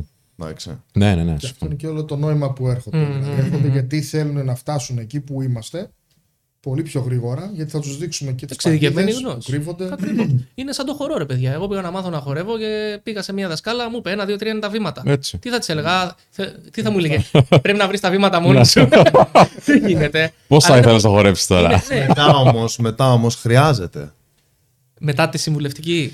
Ναι, μετά από ένα βαθμό χρειάζεται να βρει και όλα τα βήματα μόνος του. για Γιατί να απολα- ο καθένας αγαπήσει, είναι ναι. ξεχωριστός. Σωστό, σωστό, σωστό. Πολύ σωστή παρατήρηση. Μετά ξέρεις να βάζει την προσωπικότητά του, να βάζει την ταυτότητά του, γιατί είναι η δική του ζωή και δεν χρειάζεται πάντα να θέλει μια συμβουλή. Ωραία, τώρα πώς να το κάνω αυτό; Ωραία, τώρα πώς να το κάνω το άλλο; Ωραία, το. Γιατί μετά πρέπει να αρχίσει, ξέρεις, σαν σύμβουλος, Ναι. να κάνεις λίγο πίσω και να πεις: Ωραία, σου έδειξα πώ θα ανέβεις στον πρώτο όροφο. Αν θα ανέβεις στο δεύτερο, σκαλάκια έχει πάλι. Για προσπάθησε. Προσπάθησε λίγο μόνος σου για, για, για να αρχίσει να ενδυναμώ. Όπως μαθαίνεις Ναι, ρε, το για- πουρλατάκι. Να μην σε χρειάζεται συνέχεια. Ακριβώς. Και ακριβώς. βάζεις, έχεις βοηθητικά ροδάκια. Να έχεις και τον κρατάς τον άλλον. Έτσι λοιπόν θα πρέπει μόνος του να μάθει να ισορροπεί. Μα μια κριτική που δεχόμαστε εδώ, Παναγιώτη, είναι η εξής. Ε, γιατί δεν έχετε προγράμματα που κρατάνε 1,5-2 χρόνια; Γιατί ο σκοπός είναι να μην με χρειάζεται Να δύο σου χρόνια. απαντήσω, ρε όχι, φίλε. να σου ναι, απαντήσω. Για κάτι. μένα, ναι, για πες. Ε, ε, να, να σου πω προσωπική εμπειρία. Γιατί εγώ τα προγράμματα που κάνω τα περισσότερα είναι εκπαίδευση και όχι προσωπική εξέλιξη. Ο λόγος για τον οποίο δεν έχω προγράμματα 1,5 με 2 χρόνια είναι γιατί 9 στους 10 θα τα παρατήσουν στους 3-4 μήνες. Καλά, ναι. Ο κόσμο βαριέται Πέρα, πάρα πολύ. ναι, γρήγορα. και το σίγουρα, μεγαλύτερο σίγουρα, πρόβλημα, ξέρεις ποιο σίγουρα. είναι; Όχι βαριέται. Θα σου πω τι γίνεται. Και η ζωή ακριβώς. συμβαίνει, αλλά Θα για σου πες, πω- ναι, η πες. ζωή συμβαίνει, εντάξει, το πανεπιστήμιο γιατί το τελειώνουν. Άκου να σου πω τι, Όχι είναι- όλοι. τι έχω παρατηρήσει εγώ. Μμ. Όταν ξεκινάει ένα τέτοιο πρόγραμμα, όλοι ε, θε- θέλουν τα γρήγορα αποτελέσματα. Έχω κάνει δύο μήνες coaching, θέλω να ξεκινήσω. Κάτσε, ρε, περίμενε λίγο, ήρεμα. Οπότε τι θα κάνουν, θα αγοράσουν και ένα άλλο πρόγραμμα. Μμ. Και θα αγοράσουν και θα έχουν πέντε μέρες μέσα στη βδομάδα προγράμματα και πιστε, πιστεύοντας ότι έτσι θα φτάσουν πιο γρήγορα, στο τέλος δεν κάνουν τίποτα. Γιατί είναι αυτό που τους λέει ο Κωνσταντίνος δάσκαλός μου. media είναι. Εννιά γυναίκες έγκυες δεν κάνουν ένα παιδί σε ένα μήνα. δεν γίνεται αυτό. Θέλει χρόνο για να κάτσει η πληροφορία. Ποιος το λέει αυτό, είπες; Ο Κωνσταντίνος. Ζούμε όμω σε εποχές που υπάρχει πάρα πολύ πληροφορία ελεύθερης σε σύγκριση με κάποιες άλλες εποχές. Δηλαδή Μπράβο. πριν 10 χρόνια, Οπότε πλη- ναι. α- α- αν κάποιος είχε το 1 δέκατο της πληροφορίας που έχεις, θα ήταν τρισευτυχισμένος. Τώρα έχει χίλιες φορές την πληροφορία που έχεις, δεν ξέρει τι να πρωτοεπιλέξει. Χάνεται μέσα στην- σε σε αυτή την πληροφορία. Ακριβώς. Και επειδή είμαστε και στην εποχή της άμεσης ικανοποίησης και αυτού του γρήγορου. The, Ε, ne- the next shiny object. Φέρτο μου. Ακριβώς. Και είναι το. Ξέρεις, ένα από τα μεγαλύτερα κενά που έχουν δημιουργηθεί Μμ. το να επιμείνεις σε αυτό που ξεκίνησες. Γιατί έτσι, όπως λέγαμε και πριν, θα αρχίσεις να το πιστεύεις και περισσότερο. Αν δεν το πιστεύεις μέχρι εκείνη τη στιγμή. Υπάρχει, ζούμε σε μια εποχή που υπάρχει πολύ mental masturbation εκεί έξω. Βασικά, ναι, ασχ- ακούω επειδή μιλάω με, πάρα, με περισσότερο κόσμο από το Σπύρο και το Θέμη λόγω mm. θέση είμαι υπεύθυνος επικοινωνίας. Πολλοί μου λένε ασχολούμαι με το φλερτι, ασχολούμαι με την αυτοβελτίωση τόσο καιρό.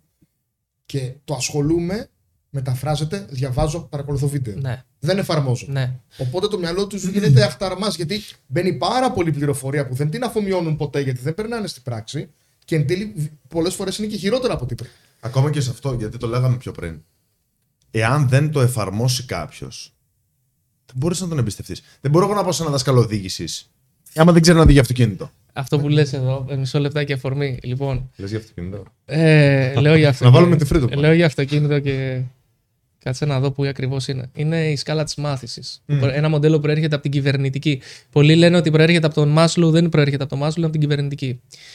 λοιπόν, τα τέσσερα επίπεδα μάθησης, σκάλα της μάθησης. Λοιπόν, τι γίνεται τώρα; Αυτό που λες είναι πάρα, πάρα πολύ ωραίο. Πάρα πολύ ωραίο. Υπάρχει ένα μοντέλο το οποίο λέγεται ιεράρχηση πληροφορίας. Δεν θυμάμαι από πού προέρχεται το συγκεκριμένο. Που λέει ότι υπάρχουν απεριόριστα δεδομένα και έξω στον κόσμο. Απεριόριστα, γίνεται χαμός. Χαμός. Φανταστείτε ότι μπαίνουμε σε ένα αεροδρόμιο και ο πίνακας ανακοινώσεων έχει πολλά δεδομένα. Τι μετατρέπει αυτά τα δεδομένα σε πληροφορίες, δηλαδή κάτι που μας πληροφορεί ο στόχος. Πού θέλω να πάω. Γι' αυτό όσοι έχετε μπει σε, αεροδο- σε ένα αεροδρόμιο, παρόλο που υπάρχουν αμέτρητες πληροφορίες εκεί έξω, με το που ξέρουμε τον προορισμό και τι ώρα φεύγουμε, παπ, παπ, κατευθείαν το σκανάρουμε, το βρίσκουμε. Οκ. Το ίδιο συμβαίνει και έξω στον κόσμο. Όταν έχω μια πρόθεση, π.χ. θέλω να προσεγγίσω μια γυναίκα. Άμα ξέρω ότι ο στόχος μου είναι να προσεγγίσω μια γυναίκα, θα σκανάρω διαρκώς γυναίκες που μου αρέσουν. Άμα ο στόχος μου είναι να κερδίσω Όχι περισσότερα απαραίτητα. χρήματα. Θα σου πω, αλλά είναι συνέχιση. Είναι, είναι γενικευμένο παράδειγμα. Θα σου πω. Είναι, είναι, άμα θέλω ας πούμε να. Ε, να, σου, να σου δώσω ένα πολύ απλό παράδειγμα. Έτσι. Εγώ έφτιαχνα το χώρο μου με τον εξοπλισμό και είχα ένα στόχο να, να βρω εξοπλισμό κτλ. Και, και έχουμε πάει σε ένα γάμο. Και είναι η νύφη, ξέρω εγώ, κούκλα, είναι ο φίλος μου γαμπρός κούκλος. Και έρχονται προς το μέρος μας, αυτό που τσουγκράμε, ξέρω τέλος πάντων τα ποτήρια. Και μου λέει η γυναίκα, Πόπο μου λέει η Κατερίνα είναι κούκλα. Τι ωραίο νύφικο αυτό.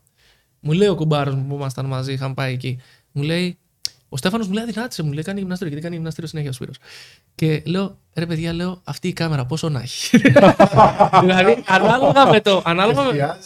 Ακριβώς, αυτό που είναι σημαντικό για σένα. Οπότε, τα δεδομένα τα μετατρέπει σε πληροφορίες, σε κάτι χρήσιμο για μένα, ο στόχος, ο σκοπός, που θέλω να πάω, τι θέλω. Okay.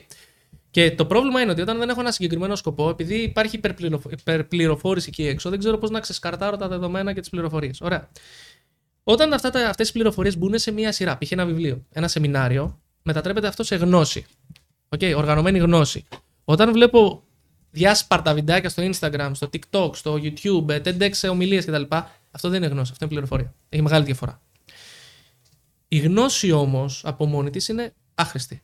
Δεν είναι τίποτα η γνώση από Σωστά, μόνη της. σωστά, σωστά. Γιατί; Γιατί η γνώση για να μπορεί να μετουσιωθεί σε κάτι πρέπει να μπει μέσα το βίωμα. Αυτό που έλεγες πριν με το αυτοκίνητο, ακριβώς το ίδιο παράδειγμα λέω. Ότι όσα βιβλία οδήγησε και να διαβάσεις, για όσα βιβλία και να μάθεις, όσα βίντεο Φόρμουλα 1 και να δεις, ε, ό- όσα τεστ και να δώσεις, αν δεν μπεις πίσω από το τιμόνι, δεν πρόκειται ποτέ να μάθεις να οδηγάς. Και το πρόβλημα ποιο είναι τώρα εδώ; Το πρόβλημα είναι ότι όταν μαθαίνουμε κάτι καινούριο και δεν το έχουμε ξαναδοκιμάσει και δεν ξέρουμε αν το κάνουμε, το αμάξι θα σβήσει, δεν θα ξεχνάμε να βγάλουμε φλάσ, θα είμαστε έτσι μπροστά στο τιμόνι, σαν, σαν ξέρω εγώ, ε, κολλημένοι να, να μυρίζουμε το, το δέρμα αυτό το τιμόνι. Μέχρι να μάθουμε να οδηγάμε. Για να γίνει αυτό, δηλαδή για να φτάσει στο τέταρτο επίπεδο η γνώση που είναι ασυνείδητη πλέον, είναι αυτόματη, θέλει ώρες και δεν υπάρχει συγκεκριμένος χρόνος. Κάποιοι λένε 66 μέρες, κάποιοι λένε 21 μέρες. Δεν υπάρχει συγκεκριμένος χρόνος. Εξαρτάται τι θέλω να μάθω, εξαρτάται πόσε επαναλήψεις κάνω, εξαρτάται πώς εστιάζω σε αυτό όταν το κάνω. Γιατί έχουν βγει μερικές μελέτες τώρα τελευταία ε, κάποιων νευροεπιστημόνων που λέει ότι για να μάθει ένας άνθρωπος άνω των 25 που κάπως έχει ε, κατασταλάξει το νευρικό του σύστημα, για να μάθει μια καινούρια ε, δεξιότητα, για να μάθει κάτι καινούριο, πρέπει να εστιάζει πάρα πολύ έντονα όταν το κάνει. Δηλαδή, να είναι πολύ συνειδητό όταν το κάνει για να μπορεί να γίνει μετά από ένα σημείο συνήθεια. Οπότε, όσα βιβλία αυτοβελτίωση και να διαβάσω, δεν θα αλλάξει η ζωή μου με τίποτα. Θα παίρνω ιδέες, θα περνάω καλά, θα λέω Α, τι ωραία που τα κάνει αυτός.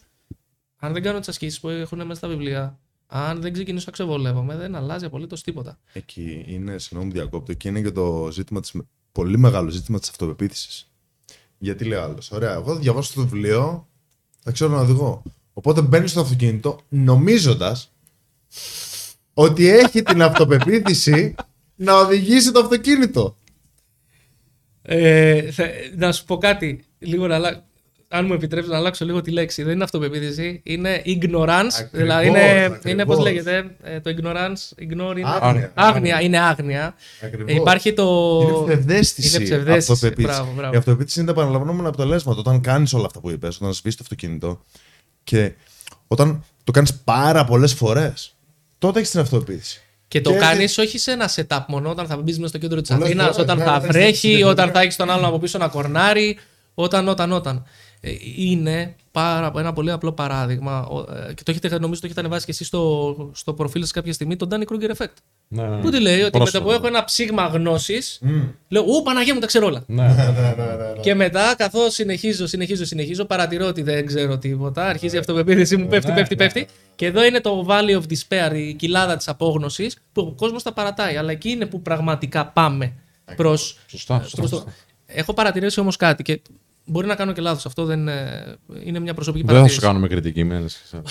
όχι, όχι, είναι προς, προς συζήτηση. Ότι το Danny Kruger effect δεν λειτουργεί για όλους το ίδιο. Δηλαδή, ένας άνθρωπος ο οποίος είναι πολύ αισιόδοξος και ενθουσιώδης, πέφτει στην παγίδα του, αυτού του effect. Και μένει για πολύ καιρό. Και μένει για πάρα πολύ Ναι, καιρό. ναι, ναι. Η, η, η λέξη κλειδί είναι η φιλοδοξία που έχει ο άλλος. Είναι η φιλοδοξία και είναι και η, η, ο ενθουσιασμός. Η έπαρση είναι. Να σου πω κάτι, εγώ έχω περάσει από αυτά τα στάδια πολλές φορές. Είμαι να γίνω καπετάνιος. Παίρνω το δίπλωμα. Στο δίπλωμα βγήκα πρώτος στις εξετάσεις και αυτά. Λέω, το έχω. Άστα. Φέρω μου τη θέση περοκιάνιο, το έχω. Με το που μπήκα πίσω από το τιμόνι. Και έφαγα τα εφτάρια τα μποφόρ στο κεφάλι. Και έπρεπε να διαχειριστώ τους καλεσμένους. Και έπρεπε να διαχειριστώ τις ζημιές που είχε το σκάφος. Και έπρεπε να διαχειριστώ το ένα και το άλλο. Παναγία μου, λέω τι κάνω εγώ εδώ. Ένιωθα άχρηστος, ότι δεν ήξερα τίποτα. Δεν είχα εμπειρία. Με, τη, με τον καιρό, όταν ερχόντουσαν μετά οι νέοι φιλόδοξοι καπετάνοι και μου έλεγαν ε, Το έχω, πήρα το δίπλωμα, μπορώ κάπα. Άραξε, σιγά σιγά, πρόσεχε. Σιγά σιγά, πρόσεχε. Εντάξει, αυτό τίποτα άλλο. Γιατί μετά από ένα σημείο τι λέει, Trust me, it's complicated. Πίστεψε με, είναι πιο περίπλοκο από ό,τι φαίνεται αρχικά. Το ίδιο έπαθα να ξεκίνησα coaching. Εγώ ξεκίνησα κάνοντας το mastery, ξεκίνησα να σπουδάζω ψυχολογία και μετά το mastery coaching του Tony Robbins. 7.000 ευρώ πρόγραμμα. Και μου, μου υποσχέθηκαν λαγούς με πετραχίλια. Οκ. Και καθώς τελείωσα το πρόγραμμα, έλεγα: Παιδιά, έχω μάθει από τον καλύτερο. Πιστή, πώς το λένε, τυφλή κουτσί, προσέλθετε στον Άγιο Παντελεήμονα που λέγεται το, το ρητό. Ναι. Και μπαίνοντας σε δράση, συνειδητοποίησα: Φίλε, δεν έχω ιδέα, δεν ξέρω τι μου γίνεται. Δεν ξέρω τι μου γίνεται. Και βέβαια, επίσης να πω, άντε να πεις αυτές τις τιμές σε ελληνικό κοινό έτσι. Που Ναι. έδωσες τώρα 7.000 τώρα για ένα πρόγραμμα. Έχω δώσει συνολικά, Εντάξει, δεκάδες χιλιάδες είμαστε έχω σίγουροι. δώσει παραπάνω από 60.000 Ναι, ναι. ευρώ συνολικά. Και έχω δει και πάρα πολλά προγράμματα τα οποία τα έχει πληρώσει ο Κωνσταντίνος που έχουν για δεκάδε χιλιάδες ευρώ μ, μ. και τα έχω δει δωρεάν, απλά δεν έχω την πιστοποίησή τους. Αλλά δεκα... μιλάμε εκα... εκατοντάδες, όχι δεκάδες. Η Ευδοκία Κοκολιού είναι η γυναίκα σου; Είναι η γυναίκα μου, τι λέει; Ε, η γυναίκα σου ρωτάει πότε θα γυρίσει σπίτι. Αυτό δεν εγώ. Το με- περιμένεις. ξέρεις. Ε, Κάτσε, συγγνώμη, ρε Η παιδιά. τώρα, δεν τα καλύτερη λέει ωραία. γυναίκα- η Συγγνώμη, καλύτερη μας. γυναίκα του Είναι, κόσμου. είναι, ισχύει, ε, ισχύει. Θυμάμαι το 2010. Ξέρεις, Αντιπαρερχόμαστε. Εντάξει, πέντε λεπτά ακόμα, παιδιά. Πέντε λεπτά ακόμα. το 2010 που ήμουνα αιμονικός με το φλερτ. Και εί- είχαν έρθει τα πολύ καλά αποτελέσματα. Αλλά δεν είχα γνώση θεωρητική. Το είχα πάει Μμμ, ανάποδα. μμμ, Ξεκίνησα μμμ. με την πράξη. Όταν λοιπόν άρχισα να μελετώ κοινωνική ψυχολογία, γλώσσα του σώματος, συναισθηματική νοημοσύνη, επιρροή, έλξη κτλ. Και είδα σε πόσα πράγματα είχα άγνοια. Αυτό που έκανα πρώτα ήταν το εξής. Είπα, Ανέστη, πρέπει να αρνηθείς όλα τα φυσικά σου ένστικτα, να ξεχάσεις ό,τι, ό,τι νομίζεις ότι ξέρεις εμπειρικά και να θεωρήσεις ότι είσαι άσχετος, ότι είσαι δύο χρονών, ότι είσαι ενός έτους και πρέπει να της να μιλάς. Και αυτό με πήγε πίσω τρεις μήνες. Λίγο. Δηλαδή, Ναι, λίγο.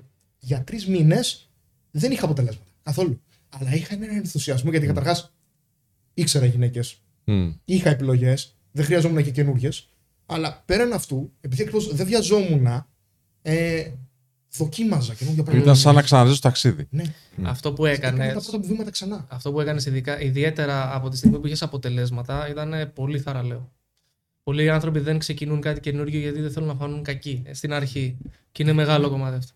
Χθες είχε μια ομιλία στο Greek Tube Festival ο Δημήτρης ο Δημητριάδης. Την είδες. Φυσικά, φυσικά. Αυτός ο τύπος εμένα με έχει Εγώ χειροκροτούσα μόνο, ξέρεις. Είναι εδώ τώρα, μας βλέπει πλάκα ο Δημήτρη. Ο Δημήτρης, ο Δημήτρης, ε, τον γνώρισα το Σάββατο από κοντά πρώτη φορά και άρχισε να μου λέει τι κάνει κτλ. Αλήθεια. Και του λέω, φιλέ, να σου πω κάτι. Συγγνώμη που στο λέω, αλλά με κάνεις και νιώθω μηδενικό. Δηλαδή έχει κάνει τόσα πράγματα. Και με, νιώ- ο, κάθε τι που μου έλεγε νιώθω Ναι, και ρε. πιο λίγο. Λέω, Παναγία μου, δεν έχω κάνει Και τίποτα. δεν τα έχει πει όλα. Ναι, δεν και θα λέω έχει Παναγία μου, εγώ δεν έχω κάνει τίποτα. Απίστευτος τύπος. Ο Δημήτρης λοιπόν χθες έκανε μια ομιλία και μίλησε για το μέλλον. Όλα μου τα ένστικτα την, ε, κατά τη διάρκεια της ομιλίας ήταν Παναγία μου, όχι, αυτό δεν θέλω να γίνει. Όχι, λέει βλακίες. όχι. μμ, μμ. Δηλαδή όλο όσο. Και. Ε, γιατί, γιατί δεν θέλουμε εύκολα την αλλαγή, ειδικά όταν κάτι δουλεύει. Όταν κάτι δουλεύει, ναι, δώσε μου την αλλαγή τώρα εδώ πέρα. Όταν κάτι όμως δουλεύει. Δώσ' και μου το πάει, χαπάκι για να Δώσ' μου γίνει. το η αλλαγή. χαπάκι για να γίνει Ναι, ναι. οτιδήποτε. Σωστό. ναι. Ωραίο. Ε, αλλά όταν κάτι πάει καλά και δουλεύει, είναι πολύ πιο δύσκολο να δεχτώ ότι ξέρεις κάτι. Σε πέντε χρόνια μπορεί αυτό που δουλεύει τώρα να μην δουλεύει. Μμ. Γιατί αλλάζει ο κόσμος. Βέβαια. Οπότε χθες η ομιλία του Δημήτρη, ε, εκτός ότι μου κάψε τον εγκέφαλο. Ναι, ένιωθα λες και μου τηγάνισε τον εγκέφαλο. Ήμουνα σε, σε κάποια φάση καθόμουν έτσι στην καρέκλα και μου λέει η Εύη, Παναγιώτη μου λέει κοιμάσαι με τα μάτια ανοιχτά. Της λέω προσπαθώ να επεξεργαστώ αυτά που λέει. Προσπαθώ να, καταλα... να κατανοήσω το μήνυμα που δίνει. Να πούμε για τον Δημήτρη για το κοινό, για όποιον δεν ξέρει. Είναι ο Δημήτρης ο Δημητριάδης. Έχουμε κάνει και εμείς βίντεο μαζί του. Α, φλερτ από το μέλλον, λέγονταν το. ναι, ναι, ναι. ναι, αυτό, αυτό συζητήσαμε. Δημήτρης Δημητριάδης, δείτε, είναι, τσεκάρετε, είναι τόπο άνθρωπος. Κάνει future ε, foresight, δηλαδή ναι. ε, προσπαθεί με δεδομένα, όχι με σφαίρες τώρα και medium και κάρτες ταρό, να προβλέψει τι θα γίνει στο μέλλον. Έτσι, με δεδομένα, με πληροφορίες, με επιστημονικό τρόπο. Εντάξει. Σηκώνω τα χέρια ψηλά. Ναι, είναι για το top. συγκεκριμένο Είναι top, άνθρωπο. έτσι. είναι top, Σηκώνω τα- είναι ναι, top. δεν υπάρχει. Μα είναι, είναι top σε πανευρωπαϊκό επίπεδο, έτσι. Δεν είναι μόνο σε στην Ελλάδα. παγκόσμιο. Σε παγκόσμιο, ναι, ναι, ναι. Να το πλη- σε πληρώσω. Απλά δεν γιατί ξέρω κάτι για τώρα στην Ταϊλάνδες Αφρική, ρε παιδί ακούω, μου. για Ντουμπάι ακούω, για τέτοια πράγματα που δεν είναι στην Ευρώπη. Οπότε ε, ε, ε, νιώθω πολύ μεγάλη τιμή που είχα χθες την, την ευκαιρία να τον ακούσω. Ναι, ναι, και Και ο- είναι, και ο- είναι και ο- πολύ θετικά προσκύμενο και στην αγορά μας και γενικότερα. Είναι και στην- τόσο ταπεινός. Μμ. Γύρισε και μου λέει ότι στο κομμάτι μου λέει της προσωπικής ανάπτυξης νιώθω ότι ξεκινάω από το μηδέν κάθε φορά. Του λέω και εμείς οι ίδιοι που τη διδάσκουμε, έτσι την αντιμετωπίζουμε. Δεν νιώθουμε ότι είμαστε φτασμένοι γιατί και τη Α, βάψαμε. ναι, ναι, ναι. Ε, Πολύ σωστό το λες. Ότι, δεν ξέρω, αυτός ο άνθρωπος μου έκανε τόσο θετική εντύπωση. Λοιπόν, Ναι. Jack Steller λέει ε, γιατί πολλοί γκουρούς του εξωτερικού, μάλλον θέλει να πει, αλλά ας μην το. Οκ. Λέει ότι βάζουν ξεκάθαρα υλιστικούς στόχους. Ξεκάθαρα; υλιστικούς στόχους. Ναι. Που έχουν να κάνουν δηλαδή με το, με το χρήμα, Ναι, με το ναι, να ναι, ναι, ανέβεις ναι, στην ναι. εταιρική έτσι δομή. που Όχι, είναι υπάρχουν εύκολα. και στην Ελλάδα πολλοί τέτοιοι άνθρωποι. Υπάρχουν. όχι εγώ. τόσο, όχι τόσο. Ναι, αλλά δεν είναι όλοι εσύ. Γιατί ε, το, η ερώτησή σου το, κα- το πάει εκεί. Τι ακριβώς λέει η ερώτηση; Θα σου πω. Γιατί όλη η ρητορική της βιομηχανίας αυτοβελτίωσης, των γκουρούς, των seminars κτλ. έχει να κάνει με ξεκάθαρα ηλιστικού στόχους ή να ανέβεις στο corporate ladder, να αποκτήσεις μεγαλύτερο σπίτι κτλ. Παρόλο που γνωρίζουμε το πραγματικά ωφέλιμο για τον άνθρωπο, αυτοί οι άνθρωποι της αυτοβελτίωσης προσπαθούν να πλασάρουν κάτι τετριμένο ως καινούργιο και καινοτόμο.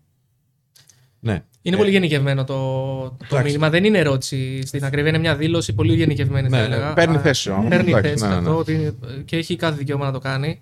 Και για να το λέει, το έχει δει και μάλιστα το έχει δει παραπάνω από μία φορές. Όχι, δεν υπάρχουν έτσι. Όχι, δεν, αλλά, Υπάρχουν πάρα πολλοί. Ναι, δεν, Υπάρχουν πάρα πολλοί. Ξέρετε, εγώ βλέπω Κοίταξε πολλούς να δεις. όμως. Να σου πω κάτι όμως. Ναι, πες μου, παρακαλώ. Αν ένας άνθρωπος έχει σαν στόχο να κερδίζει χρήματα, να ανέβει στο corporate ladder, να έχει ένα μεγάλο σπίτι, να έχει ένα σκάφος και αυτό τον κάνει ευτυχισμένο και αυτό γουστάρει, ας το κάνει. Εγώ τι θα του πω, θα του πω όχι. Α το κάνει. Που εν μέρει θα τον κάνει ευτυχισμένο. Ε, εν μέρη δεν θα, ε, θα τον κάνει, αλλά εγώ να πω, να πω τι έχω παρατηρήσει γιατί δούλευα σε σκάφη. Και έχω δει ανθρώπους που είναι. Έχω δει τους ε, ιδρυτές της Google μέσα στο σκάφος, έχω δει τον Elon Musk, έχω δει τον Will Smith, έχω δει τέτοιους ανθρώπους μέσα στο σκάφος. Είχαν τα πάντα στα χέρια τους. Okay. Κάποιοι ήταν πολύ ευτυχισμένοι, π.χ. αυτοί από την Google πέρασαν υπέροχο σκάφος, κάποιοι άλλοι ήταν τίποτα. Μία μίγα ερχόταν στο τραπέζι την ώρα που τρώγανε και τους χάλαγε όλη μέρα. Αν δεν μπορεί ένας άνθρωπος να είναι ευτυχισμένος εδώ και τώρα, δεν πρόκειται να είναι ποτέ ευτυχισμένος. Γιατί περιμένει κάτι απ' έξω να έρθει να τον κάνει ευτυχισμένο. Όταν θα γίνει αυτό. το- Όταν θα, όταν θα. Οπότε όλο το σπρώχνω. Το, ο- το θέμα είναι, οκ, ακόμα και εδώ που είμαι, είμαι στο, στο, στον αγώνα μου, ρε παιδί μου. Δυσκολεύω να πληρώσω το νοίκι. Δυσκολεύω να πληρώσω λογαριασμούς. Δεν έχω τα προβλήματά μου με τη σχέση μου. Οδηγάω ένα σμαρτάκι, δεν οδηγάω ένα Ferrari. Αλλά είμαι ευτυχισμένος γιατί προοδεύω. Εγώ έχω γνωρίσει πάρα πολλούς ανθρώπους που έχουν εκατομμύρια και παραπάνω και δεν είναι ευτυχισμένοι. Η υπερβολή γενικά δεν κάνει καλό. Πολλές Μέτρον φορές άριστο. Είναι δύσκολο. Αλλά Μέτρον όπως και να άριστο. έχει, έγινε πρόσφατα μια έρευνα σε Αμερικάνικο Πανεπιστήμιο που έδειξε ότι ας πούμε, όταν φτάνει σε ένα όριο πάνω από 80.000 δολάρια το χρόνο, είναι, είναι, είσαι πιο χαρούμενος. Είσαι πιο ικανοποιημένος από τη ζωή. Όχι απαραίτητα ότι βρίσκεις την ευτυχία μέσα από τα χρήματα. Παράλληλα όμως έδειξε ότι ε, τον ίδιο βαθμό χαράς που σου δίνει να τετραπλασιάσεις το εισόδημά σου, σου τη δίνει και ένα Σαββατοκύριακο. Να έχεις δηλαδή ελεύθερο ποιοτικό χρόνο. Τώρα, φυσικά δεν Κοίτα- είναι το μοναδικό κοίτα- πράγμα που σε κάνει κοίταξε να ευτυχισμένο. δεις, Αλλά Κοίταξε να δεις, τα, τα χρήματα, τα χρήματα, κακά τα ψέματα, ε, ε, δεν είναι κάτι. Τα χρήματα είναι τι θα, τι θα τα κάνουμε εμείς. Εμείς δίνουμε νόημα. Το χρήμα τι είναι ένα, πα- ένα χαρτί, ένα νούμερο στην τράπεζα. Αλλά κακά τα ψέματα, τα χρήματα είναι ένα καύσιμο στη σημερινή μας κι- κοινωνία που μας βοηθάει να ζήσουμε. Okay. Και η έλλειψη χρημάτων δημιουργεί πάρα πολύ σημαντικά προβλήματα και πολλές φορές ψυχικά. Γιατί φαντάσου ένας άνθρωπος έχει παιδιά και δεν του φτάνουν τα λεφτά να πληρώσει ξέρω εγώ, το φροντιστήριο του παιδιού του για να πάει να σπουδάσει. Βέβαια. Αυτό τον, κα- τον πονάει. Ειδικά τον μπαμπά και τη μαμά τους πονάει. να στο πω, να στο πάω και λίγο παρακάτω. Δεν μπορεί να πάει ένα σινεμά με τη γυναίκα του. Ναι. Για να πάει το παιδί Ναι, στο φροντιστήριο. ναι. Που πριν πέντε χρόνια μπορούσε πριν το παιδί και αυτό τον πονάει. Μπορεί να ακούγεται εγωιστικό, αλλά Ναι. Οπότε το, ε, καθα- ε, πιστεύω ότι δεν είναι τόσο ότι σε κάνει ευτυχισμένο το χρήμα, αλλά ότι τραβάει πάρα, πολλά, ε, πάρα πολλούς παράγοντες άγχους. Οπότε λιγότερο άγχος, λιγότερο στρες στην καθημερινότητα, περισσότερος χώρος για ευτυχισμένες στιγμές. Okay. Από την άλλη πλευρά, μπορούμε να χρησιμοποιήσουμε, κάποιο- άμα ξέρω, έχουμε περισσότερα χρήματα, μπορούμε να τα χρησιμοποιήσουμε για να προσφέρουμε στον εαυτό μας χαρά. Και θα σου πω μερικά παραδείγματα. Ταξίδια. Ε, αντί να τρώμε χρόνο σε πράγματα του τύπου να καθαρίσω το σπίτι όλο το Σαββατοκύριακο γιατί δουλεύω όλη την εβδομάδα και το σπίτι γίνει ένα αχούρι, θα, όλο το Σάββατο θα καθαρίζω το σπίτι. Προσλαμβάνουμε έναν άνθρωπο και ο αυτός ο άνθρωπος έχει ένα δουλειά, έξτρα ναι, εισόδημα βέβαια, βέβαια. και εμείς έχουμε ελεύθερο χρόνο. Okay. Και η μεγαλύτερη πηγή χαράς για μένα προσωπικά όσον αφορά τα χρήματα είναι η συνεισφορά. Δηλαδή το να βλέπω ας πούμε ε, στο facebook μία, μία σελίδα που λέει χρειαζόμαστε αυτό. Μήνυμα επιτόπου πόσα χρειάζεται πάρτα. Οκ. Αυτούς που ξέρω. Αυτό δίνω και παίρνω πολύ περισσότερα. Δίνω λίγα και παίρνω πολύ περισσότερα. Τα χρήματα λοιπόν είναι στην ουσία τι είναι ένα εργαλείο, όπως τα social media. Ένα εργαλείο είναι. Το πώς θα τα χρησιμοποιήσουμε εμείς είναι που κάνει τη διαφορά. Το να περιμένω τα χρήματα για να νιώσω καλά, ή το να περιμένω το μεγάλο σπίτι, το να περιμένω το σκάφος, ή το να περιμένω το ιδιωτικό αεροπλάνο, δεν ξέρω εγώ με- σε τι σημείο θέλει να φτάσει ένας άνθρωπος, με μαθηματική ακρίβεια, με στατιστική, αυτό δεν θα τον κάνει ευτυχισμένο για πολύ καιρό. Και θα θέλει το επόμενο shiny object, το επόμενο λαμπερό αντικείμενο και το επόμενο λαμπερό αντικείμενο. Έχω μπει σε σκάφη ανθρώπων που έχουν ένα σκάφος 150 εκατομμύρια ευρώ. Όλοι το κοιτάνε. Θα έρθει ένα σκάφος πιο μεγάλο δίπλα και θα νιώθουν μειονεκτικά. Γελάτε, αλλά είναι η πραγματικότητα. Έτσι είναι, έτσι. Έχω, έχω, πε- έχω μπει σε ένα σκηνικό, έχω πετύχει ένα σκηνικό. Αυτό είναι το πιο τραγελαφικό σκηνικό που έχω πετύχει στο, στο λόγο μου. Είμαστε στη Σαρδινία, στον πιο ωραίο κόλπο της Σαρδινίας που είναι το, ε, το Κάλα Βόλπε. Τίγκα από σκάφη γύρω-γύρω, όλοι οι billionaires εκεί πέρα χαμός. Έχουμε στήσει εμείς μπροστά σε μια υπέροχη παραλία κατά γάλανα νερά, ο, ο, ο- μηδέν αέρα στα πάντα και έχουν στήσει το πλήρωμα, οι κοπέλες που ήταν τότε στο, στο σερβις, ένα τραπέζι. Έχουν κάνει κάτι χαρτοπετσέτες με κύκνους, κάτι ιστορίες. Ο μάγειρας κάτω να κάνει ε, ε, κάτι φαγητά, άντε γεια. Ανεβαίνουν πάνω, κάθονται και με το που κάθονται να φάνε, στο σταυρό που σας κάνω. Ήταν αφού εμείς γελάγαμε οι υπόλοιποι, αλλά χωρίς να φανούμε. Έρχεται, έρχεται μια μίγα και αρχίζει η μίγα. Στο τραπέζι. Και αρχίζει η μίγα στο τραπέζι. Και αρχίζει η μίγα στο τραπέζι και πάει και κάθεται κάπου. Παιδιά σηκώθηκαν, νευρίασαν, πήγαν στα δωμάτια τους, δεν ήθελαν να κάνουν τίποτα. Εμείς κυνηγάγαμε τη μύγα και να σκοτώσουμε. δηλαδή, τι σου λέει αυτό, ότι όλα τα λεφτά του κόσμου να έχεις, αν δεν έχεις μάθει να το διαχειρίζεσαι, μία μύγα μπορείς να σου καταστρέψει όλη την ημέρα. Βέβαια, βέβαια. Ε, δεν είναι... Έχει τόσο δύναμη. Το πρόβλημα με τα συναισθήματα, με τις αυτές. έχει τόση δύναμη η μύγα. Όταν η μύγα. Το ξύλο μας βγαίνει Ναι, όλο. αυτό. Ε, Εσύ όταν η μύγα έχει τόσο μεγάλη δύναμη σε σένα, στην ψυχοσύνθεσή σου, άστα να πάνε τώρα. Δεν, ούτε τα λεφτά θα σε κάνουν ευτυχισμένο, ούτε τίποτα. Και... Δεν Και. είπε στοιχεία τη μύγα πριν, μάλιστα. Όχι, ε. Αυτή ήταν η ιστορία. Ή. Ανέφερες τη μύγα πιο πριν. Όταν είπες ότι έχω- έχω δει πλούσιους που είναι. Ναι, ναι, ναι, ναι, ναι. Ήταν επάνω στο Ήταν χώρο. τραγελαφικό. Ήταν αυτός το σκηνικό. Ε, μ, οπότε τι γίνεται τώρα; Το μεγαλύτερο λάθος που κάνουμε ως άνθρωποι είναι ότι ξεχνάμε ότι το νόημα το δίνουμε εμείς στα πάντα. Μμ. Είμαστε το μοναδικό, τουλάχιστον μέχρι στιγμής γνωρίζουμε το μοναδικό ζώο πάνω στον πλανήτη που έχει αυτό εδώ, το- έχετε δει τον πίθηκο που τελειώνει το κεφάλι του εδώ; Που έχει, δεν έχει προ- εδώ αυτό το κομμάτι. Γιατί; Γιατί δεν έχει με το προμετωπίο λοβό. Οπότε ο προμετωπίο λοβός στην ουσία τι κάνει, είναι το κομμάτι π.χ. του εγκεφάλου, λίγο χοντροκομμένα τα λέμε τώρα, που δίνει νόημα. Δίνει ένα λόγο σε αυτά που συμβαίνουν. Οπότε θύμωσα, δίνω ένα λόγο για τον οποίο θύμωσα. Αγχώθηκα, δίνω ένα λόγο για τον οποίο αγχώθηκα. Πρέπει να συνειδητοποιήσουμε κάποια στιγμή ότι αυτό το λόγο μπορούμε, να- το νόημα, τη μετάφραση που δίνουμε σε όλα όσα γίνονται γύρω μας, μπορούμε να το κάνουμε συνειδητά. Και μπορούμε εμείς να δώσουμε νόημα στη ζωή μας και να δώσουμε νόημα στα πάντα. Έχουμε αυτό, αυτή τη δύναμη. Όσο λοιπόν εγώ περιμένω ότι θα συμβεί κάτι για να νιώσω αυτοπεποίθηση, τι λέω στην ουσία, ότι δεν μπορώ να νιώσω αυτοπεποίθηση χωρίς αυτό. Αν λέω ότι περιμένω ε, πότε θα μου απαντήσει το μήνυμα η Εύη π.χ. για να νιώσω χαρά, τι λέω, ότι αν δεν μου απαντήσει η Εύη στο μήνυμα, εγώ δεν μπορώ να νιώσω χαρούμενος. Άρα στενώ, στερώ από τον εαυτό μου την ευκαιρία να έχω αυτά τα θετικά συναισθήματα και να βιώνω τις αξίες μου για το τίποτα. Πρέπει να το συνειδητοποιήσουμε κάποια στιγμή ότι εμείς Ναι. το έχουμε. Δηλαδή, εγώ π.χ. ένα παράδειγμα. Κάνουμε δημόσια ομιλία. Πώς δημόσιο, έχεις κάνει περίπου χίλιες δημόσιες ομιλίες. Χαμός. Οκ. Ε, δεν υπάρχει δημόσια ομιλία που πριν πάω ή πριν, κοιμ- όταν κοιμάμαι το βράδυ να μην αγχωθώ. Αλήθεια. Ε, δεν γίνεται, δεν γίνεται. Έστω και λίγο. Οδηγούσα το αυτοκίνητο, παιδιά, οδηγούσα το αυτοκίνητο, πήγαινα στο, Greek με Tube. την Εύη στο Greek Tube Festival και άρχισα να νιώθω έτσι, ένα ρίγος. Και της λέω, αγάπη μου, της λέω, νιώθω ένα ρίγος. Και γέλαγα, γιατί ήξερα ότι είναι ένα ένας τρόπος να με προστατεύσει ο οργανισμός μου από αυτό που πάω να κάνω. Τι μου λέει, «Ρε εσύ που πας τώρα, είναι όλοι άγνωστοι εκεί πέρα, ανταγωνισμός θα σε φάνε. Είναι λογικό. Εκεί λοιπόν, εγώ τι θα μπορούσα, άμα αφήνω αυτό το πράγμα εδώ στον αυτόματο πιλότο, Παναγία μου, μην πας, άγχος, γιατί αγχώθηκα και γιατί έτσι και θα μπαίνα σε μία λούπα και μετά άστα να πάνε. Όταν έκανα την ομιλία στο TEDx, ας πούμε, αυτό είναι πολύ, πλα- πολύ αστείο. Μου πέρασε παιδιά από το μυαλό να στρέψω το τιμόνι δεξιά να πέσει στην κολόνα. Για να αποφύγω την ομιλία. Να έχεις μια valid Μια- δικαιολογία. Μια valid δικαιολογία. Ναι, ρε, μα, ναι. Να πέσω με το μηχανάκι, ξέρω εγώ, έτρεχα. Τόσο ε, αστείο είναι αλήθεια. Ε, Καλά, δεν το έκανε. Ναι, Τόσο αστείο. δεν το έκανα, αλλά θέλω να σου πω Μμ. ότι είναι ένας τρόπος που το μυαλό μας προσπαθεί να μας βοηθήσει να αποφύγουμε κάποιες καταστάσεις. Τι γίνεται λοιπόν; Όταν εμείς Τι, τι, μάθουμε. τι σκέφτηκες για να μην το κάνεις, δηλαδή πώς το Έχω διαχειρίστηκες; συνειδητοποιήσει, έχω συνειδητοποιήσει Μμ. και το κάνω συνέχεια πλέον ότι αυτός είναι ένας τρόπος που το μυαλό μου λέει να αποφύγω κάτι. Μμ. Είναι ο πίθηκος μέσα μου. Οπότε δεν το ακούς. Ναι, δεν το Του ακούω. λες κάσα, ας πούμε. Δεν, τα... δεν Α. του λέω τίποτα. Α. Λέω, Α, κοίτα μια ωραία. Σκέψη. Περνάει, ναι, πλάκα ναι, έχει. ναι, ναι, ναι. Δεν Σαν ταυτίζομαι τη με τη μίγα. σκέψη. Μπράβο. είναι σαν να περνάει σαπουνάδα. Ρε. Άμα Ναι. δηλαδή της δώσω βάση, είναι σαν να σκάω τη σαπουνάδα και η σαπουνάδα μένει. Και να αφήνω να περάσει, να, κάνει, να περάσει, να, να, να κάνει την πορεία της. Και ξέρω ότι είναι φυσιολογικό. Τι γίνεται όμως; Συμβαίνει κάτι κακό. Ο Γαλατσίδας π.χ. δεν ε, μου μίλησε όμορφα το πρωί. Όλη μέρα εγώ θα λέω: Ο Γαλατσίδας με σεβάστηκε, ο Γαλατσίδας έτσι, ο Μμ. Γαλατσίδας αλλιώς. Γιατί; Το αφήνω, το, αφήνω το μυαλό μου στον αυτό μου τον πιλότο. Και λέω: Για να νιώσω καλά πρέπει να μου ζητήσει συγγνώμη.